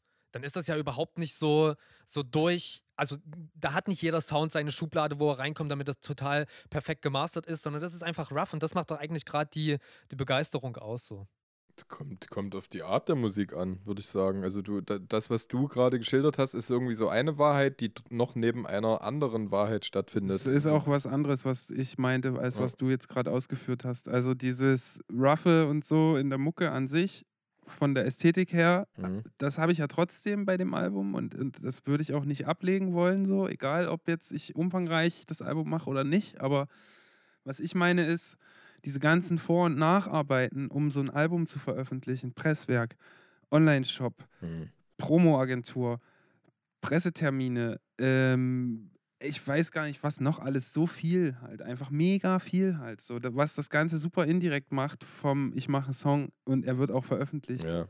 Also bis dahin sozusagen. Mhm. Da vergeht einfach so viel Zeit und es ist so viel Arbeit, dass man diesen Song unter Umständen schon gar nicht mehr fühlt, wenn ja. er eigentlich rauskommt. Und das Gefühl, ja. wenn du einen geilen Song gemacht hast und denkst, oh geil, ich bin einfach der geilste Motherfucker, Alter. Hör dir das Ding doch, hörst dir doch an einfach so. Du transportierst du? den viel überzeugter. Genau. Moment, und das will ich ja. halt auch wieder haben, wenn ich mal, wenn ja. ich so nicht, dass ich jetzt bei den Songs, die ich jetzt rausbringe, irgendwie unzufrieden bin oder die scheiße finde oder so. Aber das ist für mich einfach nicht mehr so dieses dieses geile Feeling halt. Und das ist aber auch dieses Feeling, warum ich das halt mache. So. Also, wenn ich mir so überlege, ich sitze ja nicht da, ich mache das ja nicht, weil ich dann so, oh geil, da kann ich nochmal schön drei Monate vor Release äh, E-Mails schreiben und das bei der GEMA anmelden und so, oh, fett, ey, ich liebe, ich liebe Mucke machen, ist so geil.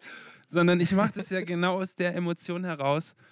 Ey, du sitzt so bis morgens um vier am Rechner so und, und hast irgendwie einen Song und denkst, du bist einfach ja. Es ist einfach geil. So hörst das und denkst, fett, so Spaß, ja. Fun. Und dann am Morgen danach setzt du dich wieder dran das und denkst dir so, oh, ja, ja, den das, kann, das kann immer passieren. Und ich rede auch von, wenn ich davon rede, direkt da wieder Musik releasen zu wollen, nicht davon über Nacht irgendwie unreflektiert irgendwas rauszuballern, ja, sondern aber ich will einfach wieder weißt du, das halt abmischen, einen fertigen Song haben und nicht warten, bis dann wieder zehn Songs und hier brauchst du wieder Geld für eine Pressung und musst ja. du hier das beachten mhm. und Alles dort nervig. nervt. Mhm. Kein Bock. Ja, an der Stelle muss ich dann auch leider kurz selbstreferenziell werden, weil anders bringen wir ja die letzten zwei, drei Jahre Musik auch nicht raus. Genau, ja, ja also macht das gut, Single ja. für Single. So, ich finde halt, äh, fände das total hängen geblieben, die aktuellen Gegebenheiten zu ignorieren. Und jetzt bist du nun mal linearer an deinen Leuten dran, kannst sie durch regelmäßige Single-Releases und äh, auch durch soziale Medien einfach näher an, an dir teilhaben lassen.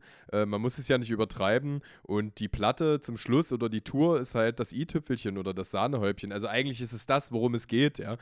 Aber das kann eben alles parallel nebeneinander stattfinden.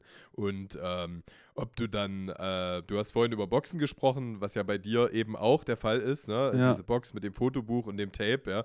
Äh, aber die Art und Weise der Darbietung ist halt ein Unterschied. Ob du jetzt unter deinen Leuten propagierst, kauft das, streamt äh, alle die, die Nacht durch, äh, macht mich reich und so. Doch, natürlich. Ey, kauf meine Boxen und stream mal alles tot, ey.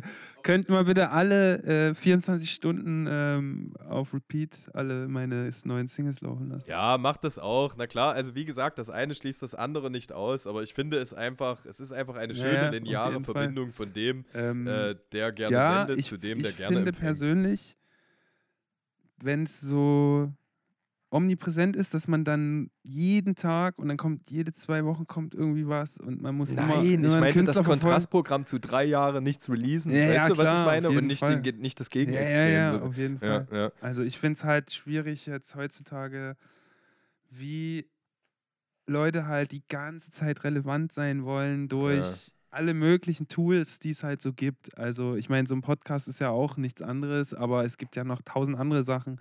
Ja. Und dann gibt es irgendeinen Untergrundrapper, der dann auf einmal TikTok hat und ich denke mir ja, ey, Alter, also welches 15-jährige Girl willst du denn jetzt damit abholen mit deiner Ja, ja. Nischen TikTok, äh, mit deiner Nischen Hip-Hop Boom-Bap Mucke, so weißt du?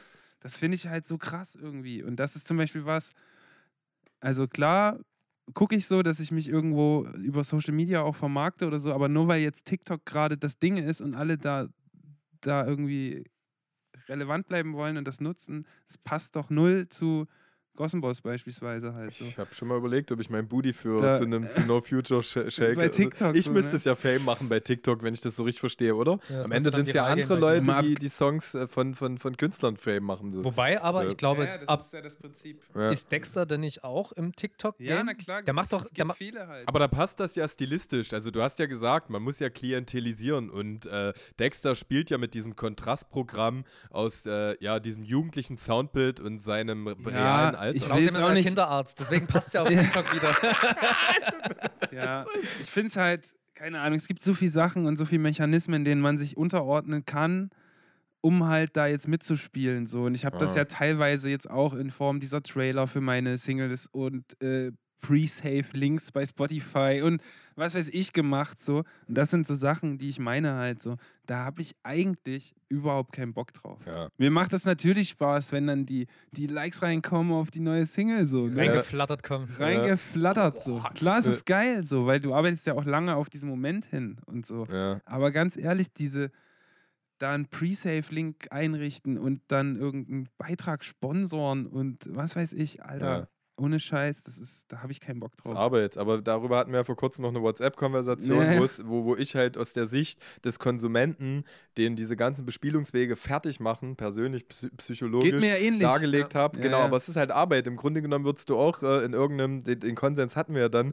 24-7-Job auch irgendwelche Kotzaspekte bedienen, auf die du keinen Bock hast. Und das ist halt das geringste Maß an, an Nervlichkeiten, oder? Die, die, die so eine Arbeit. Ja, ich habe jetzt schon ein paar Sachen gemacht, wo ich echt dachte, ey Mann, weißt du so, aber ich wollte es Ja. auch mal ausprobieren. Ich wollte bei der Platte halt auch einfach mal den, ich sag mal, professionellen Weg gehen, den halt so eine Agentur, die dann so ein äh, Kommunikationsdesign für dich entwickelt, halt auch geht am Ende so. Ja. Und, und ähm, die machen das halt so. Und die Mhm. überlegen sich auch fünfmal, welche drei Wörter stehen jetzt in dem Trailer. So. Die, Mhm. die schreiben da nicht irgendeinen Satz rein. So. Die denken über die drei Wörter halt im besten Fall länger nach, so, weil die müssen Mhm. unmissverständlich äh, äh, klar machen, so, okay, was will ich transportieren für eine Botschaft zum Beispiel, so, ne? Mhm.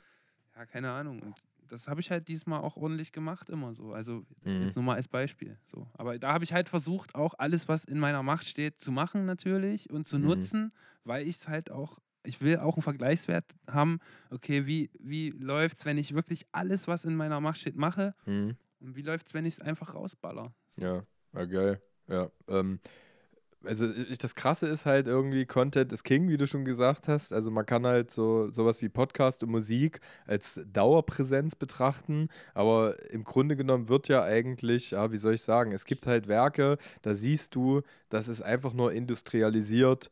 Content, ja, so ohne, ohne Herz und Gefühl darf ich mal ganz subjektiv entscheiden. Und dann gibt es halt wirklich Herz-Blut-Ware, als dass ich deins jetzt irgendwie mal deklamieren würde, die gleichzeitig äh, halt auch Ware ist, ja, also es ist äh, ein, ein Herzprodukt und zur selben Zeit Ware und so verhält sich das ja auch mit dem Podcast so, also den könnte man auch als Tool zur Dauerpräsenz erachten, aber am Ende wir schimpfen es immer als offene Therapiesitzung und genießen halt und äh, nee, es ist wirklich so und es verschafft halt Kontinuität, ähm, ein öffentliches Gespräch, auf was auch viele manchmal via Direct Messages bei Insta dann Bezug nehmen und, und dir Input zuspielen, gerade äh, Liebe zum Beispiel mal an Fedel, äh, äh, Fedel Castro so, der fast bei jeder zweite Folge irgendwie Bezug auf was nimmt, was wir schreiben und Geil. dadurch intensivierst du den Kontakt. Also es ist eigentlich wirklich ein soziales Medium in, an der Stelle. Äh, äh, Harti und ich kennen uns viel besser seitdem und äh, besprechen Also Fisi würde wahrscheinlich die zwei Stunden Sprachnachricht hören. auch ja, wahrscheinlich. Genau. Und äh, das meine ich halt, also diesen, diesen Unterschied und deswegen auch meine manchmal anberaumte Abstinenz, um für mich irgendwo auch wieder den Unterschied spüren zu können. Weißt du, was ich meine? Zwischen was ist Kunst und was ist Content. Also, das ist ein krass schmaler Grad geworden heutzutage und äh, Ja. aufgrund der Content-Dichte ist. Beziehungsweise ist die Kunst halt sehr oft nur Content leider. So. Ja, genau, Also, richtig. Manchmal ist es auch Kunst, Content zu machen. Gott, nee, ich wollte ich wollt eigentlich, ist egal, ich wollte mich bloß mal wieder ins Gespräch mit einbringen, weil klangst nämlich ähm, äh, Gossi und ich, wir haben ja das Thema schon länger auf dem Schirm, so von wegen, wie macht man denn jetzt auf den Social Medias halt eben richtig Werbung und so weiter. Und man kommt ja dann nicht, dadurch, dass ja bekanntermaßen Instagram zuhört und dir ja auch irgendwie, äh, also alles in Anführungsstrichen, das passiert ja schon irgendwie komischerweise. Und ähm, kriegst du ja dann auch irgendwann das zugeschickt als Werbung, was auf dich maßgeschneidert ist. Und du hast mir dann manchmal ein paar Clips geschickt, so. Und ähm, ich habe ich hab mir das hier gerade mal rausgesucht auf dem Handy. Ihr könnt es jetzt natürlich gerade nicht sehen, aber da sitzt im Prinzip ein junger Mann.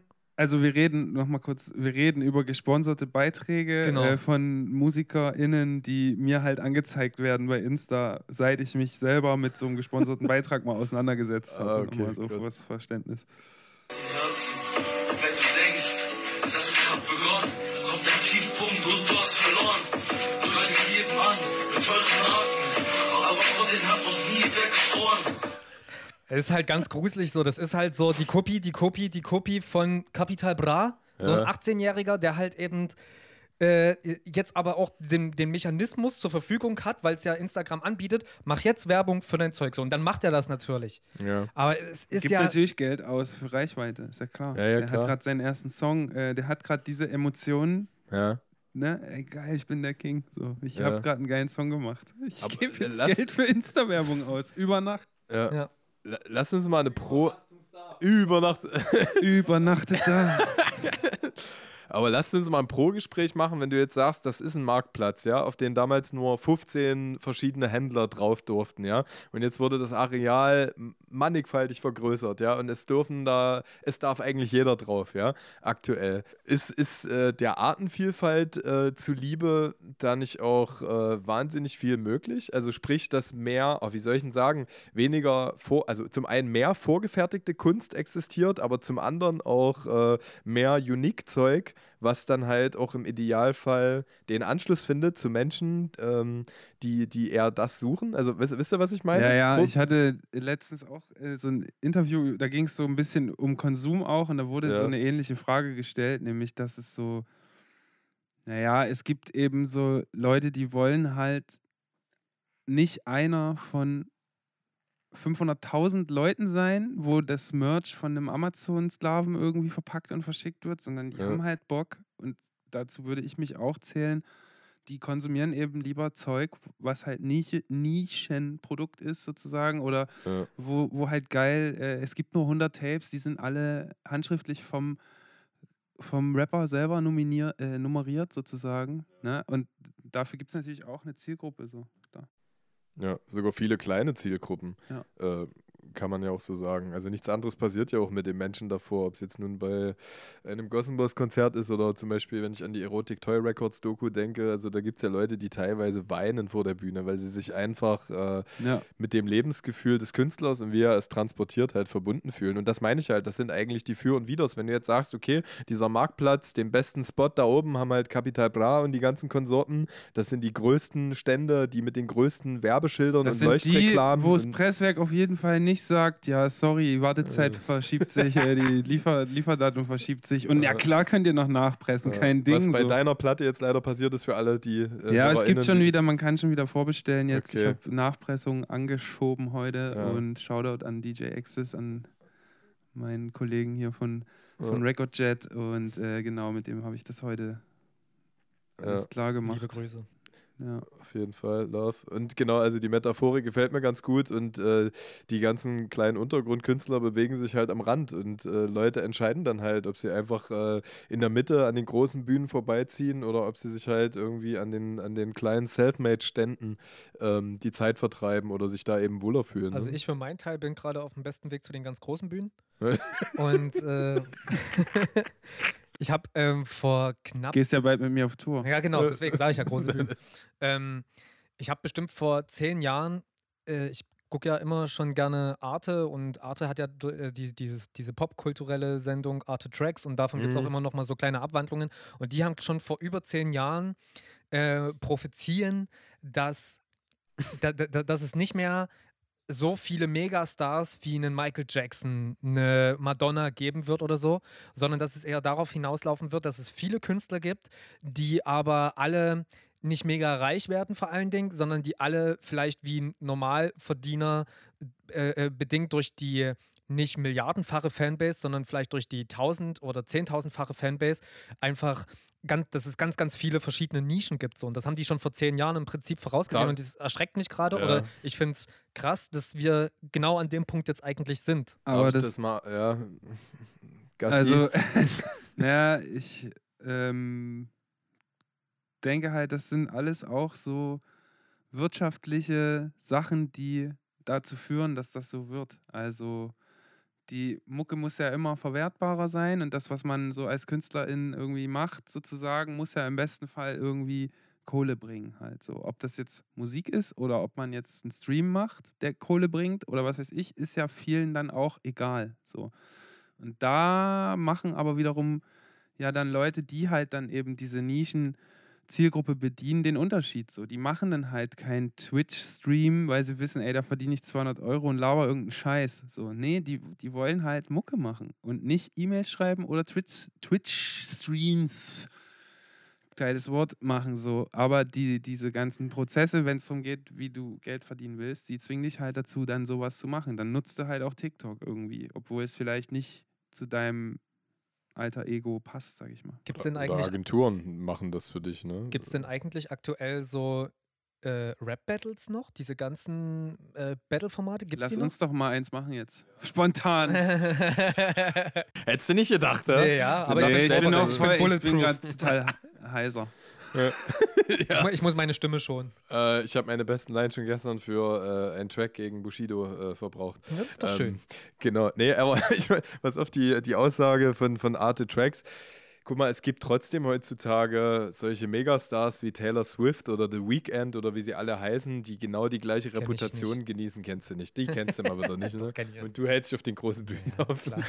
das, nee, aber äh, was anders ist, ich glaube, die glorifizieren das halt immer an solchen äh, Leuten wie den Rolling Stones zum Beispiel oder den Beatles, die Produkte anderer Zeit sind und äh, um die sich auch mehr Mythen spinnen konnte, weil die waren eben nicht äh, sekundenlinear an ihren Fans dran. Weil, wie du es halt gerade schon gesagt hast, Gossi, ähm, die wenn sie es selber nicht machen, machen es irgendwelche Agenturen, weil es einfach millionenschwere Künstler sind, so dass dem Menschen oder dem Fan Gelegenheit gegeben ist, porentief einzudringen in die Person, die sie interessiert, weißt du? So, und äh, ich glaube, da liegt, der Unterschied. Aber rein, was die Reputation gibt, natürlich gibt es Megastars, weil es Ja, gibt immer also noch große strukturelle. Plattformen, die das bedienen und befeuern. An irgendwas muss man sich ja auch orientieren. ja, voll. Die ganzen Kids mit Kapital, Bra und alles so, das ist schon. Ich habe gestern, weil du nach, nach Rap-Battles äh, fragst, es gab doch mal von Farid Bang äh, die Instagram-Casting-Runde das Instalent. Und äh, da war so ein kleiner Typ, der ist auch mega Fame geworden. der hat Farid so im Gespräch gefragt, was ist eigentlich mit meinem Schutzgeld? Du hast es noch nicht überwiesen. Geil. Da hat er, der war vorher echt ganz schön auf Krawall gebürstet und dann hat er natürlich einen übelsten Lachanfall bekommen und hat halt gefragt, was tust du denn für mich, wenn ich dir 2000 Euro Schutzgeld überweise? Das, Großartig. das ist wie die Vorrunde bei solchen scheiß Castingshows, wo einfach alles, was nach den äh, Fails und, und, und Pains passiert, dann uninteressant wird. Also da, wo es dann wirklich, äh, ja, keine Ahnung, richtig ernst wird. Also wo wirklich der Superstar gesucht wird. Ich habe jetzt anknüpfend an die, an die Weiterentwicklung des Soundes, ähm, fällt, fällt mir gerade ein, dass ich glaube, Banger Musik hat mit diesem Album von Casey Rebel und wie heißt der andere? Summer Jam. Summer Jam, die haben ein Album gemacht, was auf Surround gemischt ist. Okay. Die haben ein Surround-Musik-Album gemacht, also komplett abgefahren, wichsen sich da einen drauf. Ich weiß nicht, ich habe trotzdem bloß zwei Ohren und, und äh, zwei, weiß ich nicht so. Ich, ich höre es ja nicht. sind, ist ja ein drittes in der Box. Äh, also, weiß mein ich nächstes nicht. Album kannst du nur über deinen deinen Arsch wahrnehmen. Wow. über, über so eine Prostata-Vibrator, Alter. Damit du den Bass richtig Genau. fühlst. so, wir Alter. konzipieren so ein Gerät, was du quasi rektal anschließen musst und das Album ist nur über dieses Gerät hörbar, Alter. Ja, mein Arbeitskollege, der hat hier so, hat so Kopfhörer für den Arsch.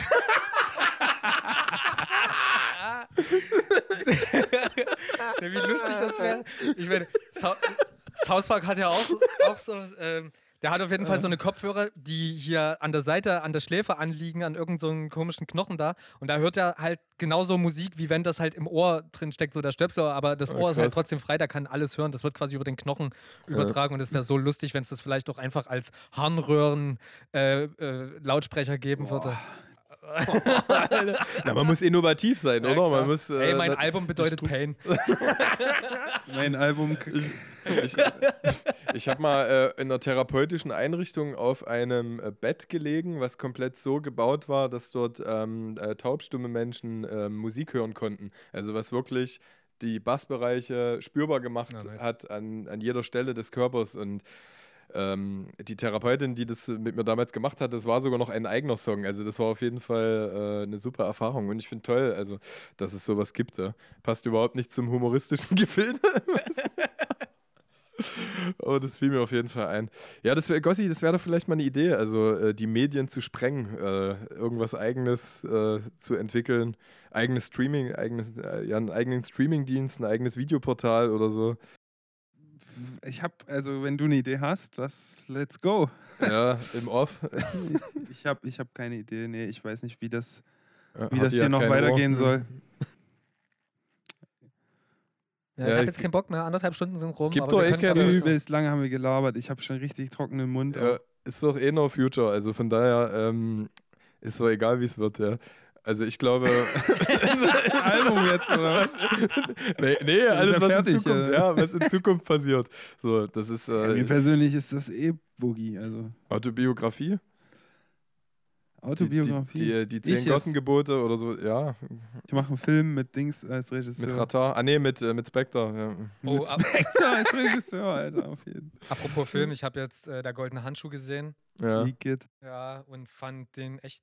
Ekelhaft. Scheiße, wenn man das Buch kennt, oder? Nee, ich fand ihn wirklich nicht gut. Der, hat- der hat da Ja. gar nichts mit dem. Also klar, der hat was mit dem Buch zu tun, aber also ich fand den. Ich habe dann versucht, das, den, den Film abgespaltet vom Buch zu betrachten. Also jetzt so nach dem Motto.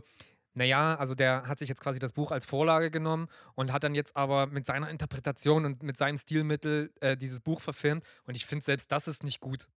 Ey, wie gesagt, mein Lieblingsfilmkritiker hat äh, gesagt, wenn man das Buch kennt, dann ist der Film ein reiner Sozialporno, weil Ja, er halt ja einfach schon, ja. nur die Gewaltszenen, äh, sage ich mal, ver verbildlicht an der Stelle. Ich kenne das Hörbuch und habe den Film noch nicht gesehen und Ja. will den auch nicht sehen, nachdem auch ich das. Hörbuch äh, gehört habe, weil ich das Hörbuch schon so widerlich fand. Und wenn ich mir jetzt vorstelle, dass das noch bebildert wird, Ja. dann habe ich einfach keinen Bock, den Film zu gucken. ja, So. Also habe es bis jetzt zumindest noch nicht gemacht. In, voll. Ja. Innerhalb des Ekels nimmt man mal an, dass man den geil fand. So das Hörbuch hat ja schon eine gewisse Faszination.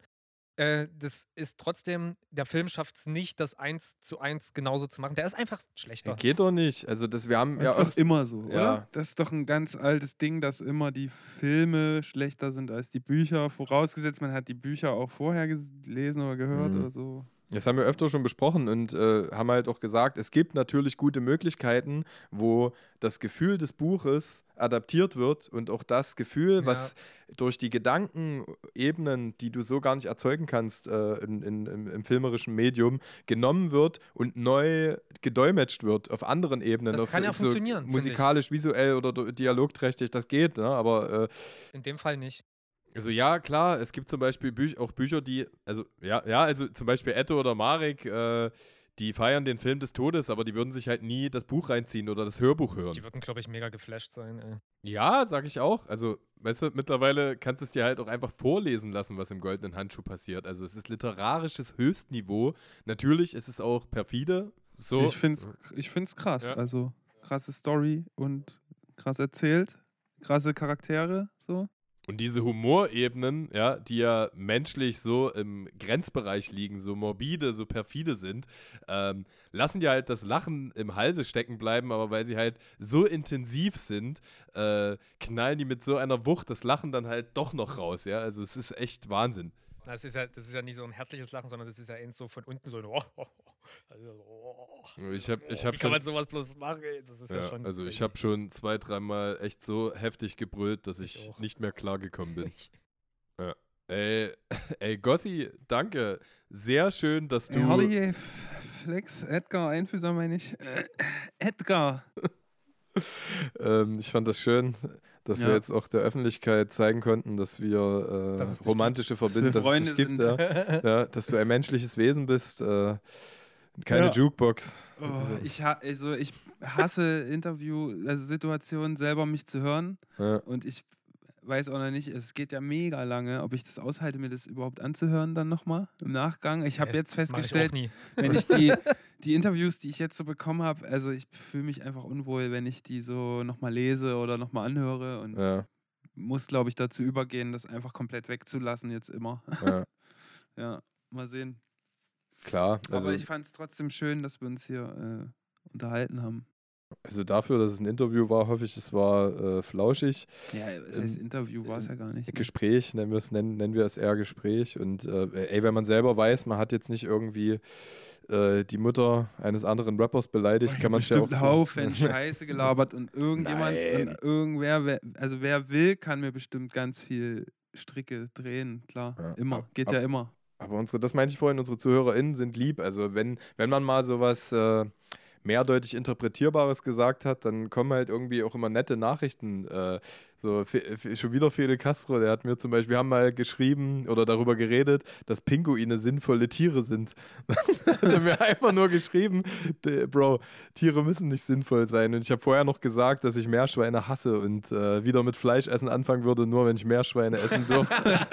Das ist natürlich ein fiesi Topic. jeden Ja, aber nochmal, nochmal, äh, das ist natürlich nur so ein Hobbyspleen von mehr Meerschweine zu hassen. Ich habe natürlich nichts gegen Meerschweine und äh, er hat Weil recht. so viele Meerschweine, Meerschweinchen so lieben, ne? Und so abkulten und so süß Ja, finden, so un Genau. unnatürlich süß finden. Meerschweinchen sind richtig kultig. Deswegen ist es, deswegen ist es einfach ein Bedürfnis von dir, so, Ja, äh, ich fick auf euren Hype. ja, genau. Jetzt hast du mich erklärt, siehst du, man, man Ja. hilft sich. Ja, ich kann auch gerne mal, ich kann ja euch in der nächsten Folge mal interviewen, dann bereite ich mich mal auf euch vor. Oh ja. du fängt an, übelst freut und, und, und sowas zu lesen und, und äh, all unsere Ticks zu sondieren und Ja, mal gucken, was ihr für Zitate mitbringt. äh, nur gute. Geil. Habt ihr eigentlich auch eine Playlist? ja. Ey, wir haben eine Playlist. Alter, oh, ey, Gott! Der, das, ist, das ist der Takeover, Alter. Das Also, ist wirklich, der reißt jetzt auch noch ja, den ich Podcast wollte hier eine kleine, geschmeidige Überleitung wollte ich nur mal rüberhauen hier. Weißt du? Ich wollte ich jetzt auch nicht hier so. Ich habe es ja die ganze Zeit mitgekriegt, dass es nicht so läuft. Nee, wir, haben Das jetzt, ist dieses Lachen aus dem goldenen Handschuh. wir, wir, wir haben jetzt die Fanbase aufgebaut und verkaufen jetzt an dich quasi. Ja, Ey, genau. wenn der Stream vorbei ist, geht direkt auf äh, Gossenboss mit Z bei Spotify und drückt dort mal auf Folgen, Leute. Ich liebe alle, äh, wie heißen eure HörerInnen? Habt ihr so einen Namen für die? Wie, Gabi, Das Gabi und Karl. Die sind auch nicht die einzigen. Die sind nicht die einzigen, ja. Das sind die nicht die ich dachte, habt einzigen. so Die so so nicht die Ich dachte, einzigen. ihr habt auch so einen kurzen Namen wie äh, Nee. bei, bei Wundersame Rap-Woche, die Wochis. Ja, Ja, so. das Problem ist ja, jeder und NDE. jede, die bei uns zuhört, ist ja ein Individuum und die kannst du einfach nicht über einen Kamm scheren. Ja. Geht nicht, unmöglich. Wir uniformieren nicht und da sind wir wieder bei äh, den Ja, cool. Pionieren. Nee, Dippi. geil. Also wie gesagt, sliden unsere Telegram-Gruppe, beschert, euch, äh, beschert uns 13 AbonnentInnen. Das Könnt ihr mal meinen. Vorbestelllink in eure Telegram-Gruppe hauen? Immer, Ja, immer pur, klar. Ja, danke. Mann. Aber erst wenn das Album rausgekommen ist, dann ist es ein Nachbestelllink. Mhm. Und äh, wir haben eine Playlist, genau, die relevanteste Playlist in Europas Podcast-Game. Ist auch nicht die einzige Playlist, Ist oder? nicht, ist nicht die einzige, aber die erste war es auf jeden Fall. Ja. Also wir haben ja auch als erstes den Podcast installiert, auch einer unserer, unserer Running Gags. äh, das, unsere Gespräche waren einfach so essentiell und, und eloquent und haben gedacht, dass es wäre egoistisch, das der Menschheit vorzuenthalten. Du kennst uns, wie wir reden. das muss man, das darf man anderen Leuten nicht vorenthalten. Also mein Song diese Woche huldigt wieder unserem Gast. Ich packe auf jeden Fall ähm, äh, Fernsehturm von Gossen Boss mit Z drauf. Einfach, äh, weil ich den klasse und hip und frech finde. Und, und deswegen gehört er auf die Playlist, weil wir nur Sachen... Er ist frech auf jeden Fall. Ja, der ist frech, ja, auf jeden Fall. Dann packe ich als nächstes einen Song drauf, auch von Gossenboss mit Z, und zwar Dresden bleibt dreckig. Den, ja, das äh, geht jetzt das ist natürlich. Geht ja gar nicht. Ist ein, ist ein R-Witz, weil das geht jetzt auf deine Kosten. Nee, aber Ähm, der, geht- der gibt es ja auch gar nicht bei Nee, gibt's Spotify. auch nicht. Aber ich habe Achso, zwei. die Playlist ist nicht bei Spotify, die ist bei MySpace. Das ist, äh, da kann man selber Songs Achso, ist das euer neuer Streaming-Dienst, Ja, genau. um alle anderen wegzu... Ja. Äh, ich habe zwei Songs für heute. Und zwar einmal Süchtig von Frittenbude. Und einmal, weil es heute schon Thema war, Sean Paul mit Like Glue. Sean Paul, beste. Frittenbude süchtig, auch geil, kenne ich nämlich. Okay. Ähm, ich habe auch zwei Songs. Ich weiß nicht, wie, äh, wie man die ausspricht. Das heißt, also der Songs, Song, der Song heißt äh, Finsterwalde und ist von Jacques Palminger und Aerobic. Aerobic. Oh. Aerobic? Aerobic. Oh, was ist das stilistisch? Finsterwalde. Das ist, keine Ahnung, das ist so Popmucke halt. Indie, geile, oder? geile Popmusik, Indie-Musik, keine Ahnung. Und es geht inhaltlich um Finsterwalde, ein Dorf in Brandenburg. Ja, genau. Ja, und ich liebe es Das ist einfach. auch eine. Spedition übrigens. Ja. Ich liebe das Lied, ich liebe die, die Stimmung und den Text auf jeden Fall. Und ich habe noch ein Lied von Olympia, äh, das heißt Berlin? Ah, nee, doch nicht. Schulhof Ja.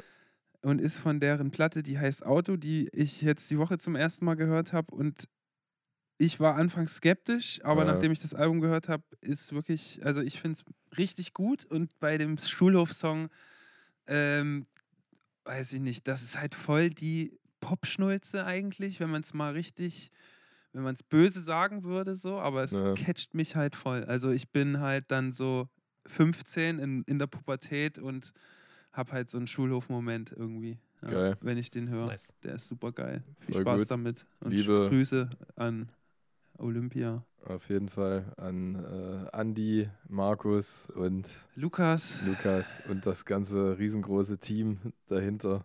Ja, krass interessantes Projekt. Äh, ich halte mich dann zurück mit noch mehr Songs. Ich habe ja letzte Woche mit äh, Max Rabe und. OG. Nein, nein, nein. nein. Ey, also fünf sind schon fürstlich. Ja, ja. Äh, genau, ich habe letzte Woche mit Max Rabe und OG Kimo zwei Songs draufgepackt. Von daher äh, äh, übe ich mich in Genügsamkeit. Ich kann dir nicht oft genug danken, Gossi. Es Jo, ist schön, dass ey, du dein Herz na geöffnet klar, hast. ich habe äh, einfach mal ein bisschen auch privat von mir was erzählt. Der Mensch. Mir. Ja. Der, weißt du, der Gossen Ja. was auch als Mensch einfach Ja. mal. Genau, Leute. Dann Na nennen wir die Folge von Gossenboss dem Künstler zu Gossenboss dem Menschen. Oh, wenn ihr das macht, Alter. ich töte euch. genau.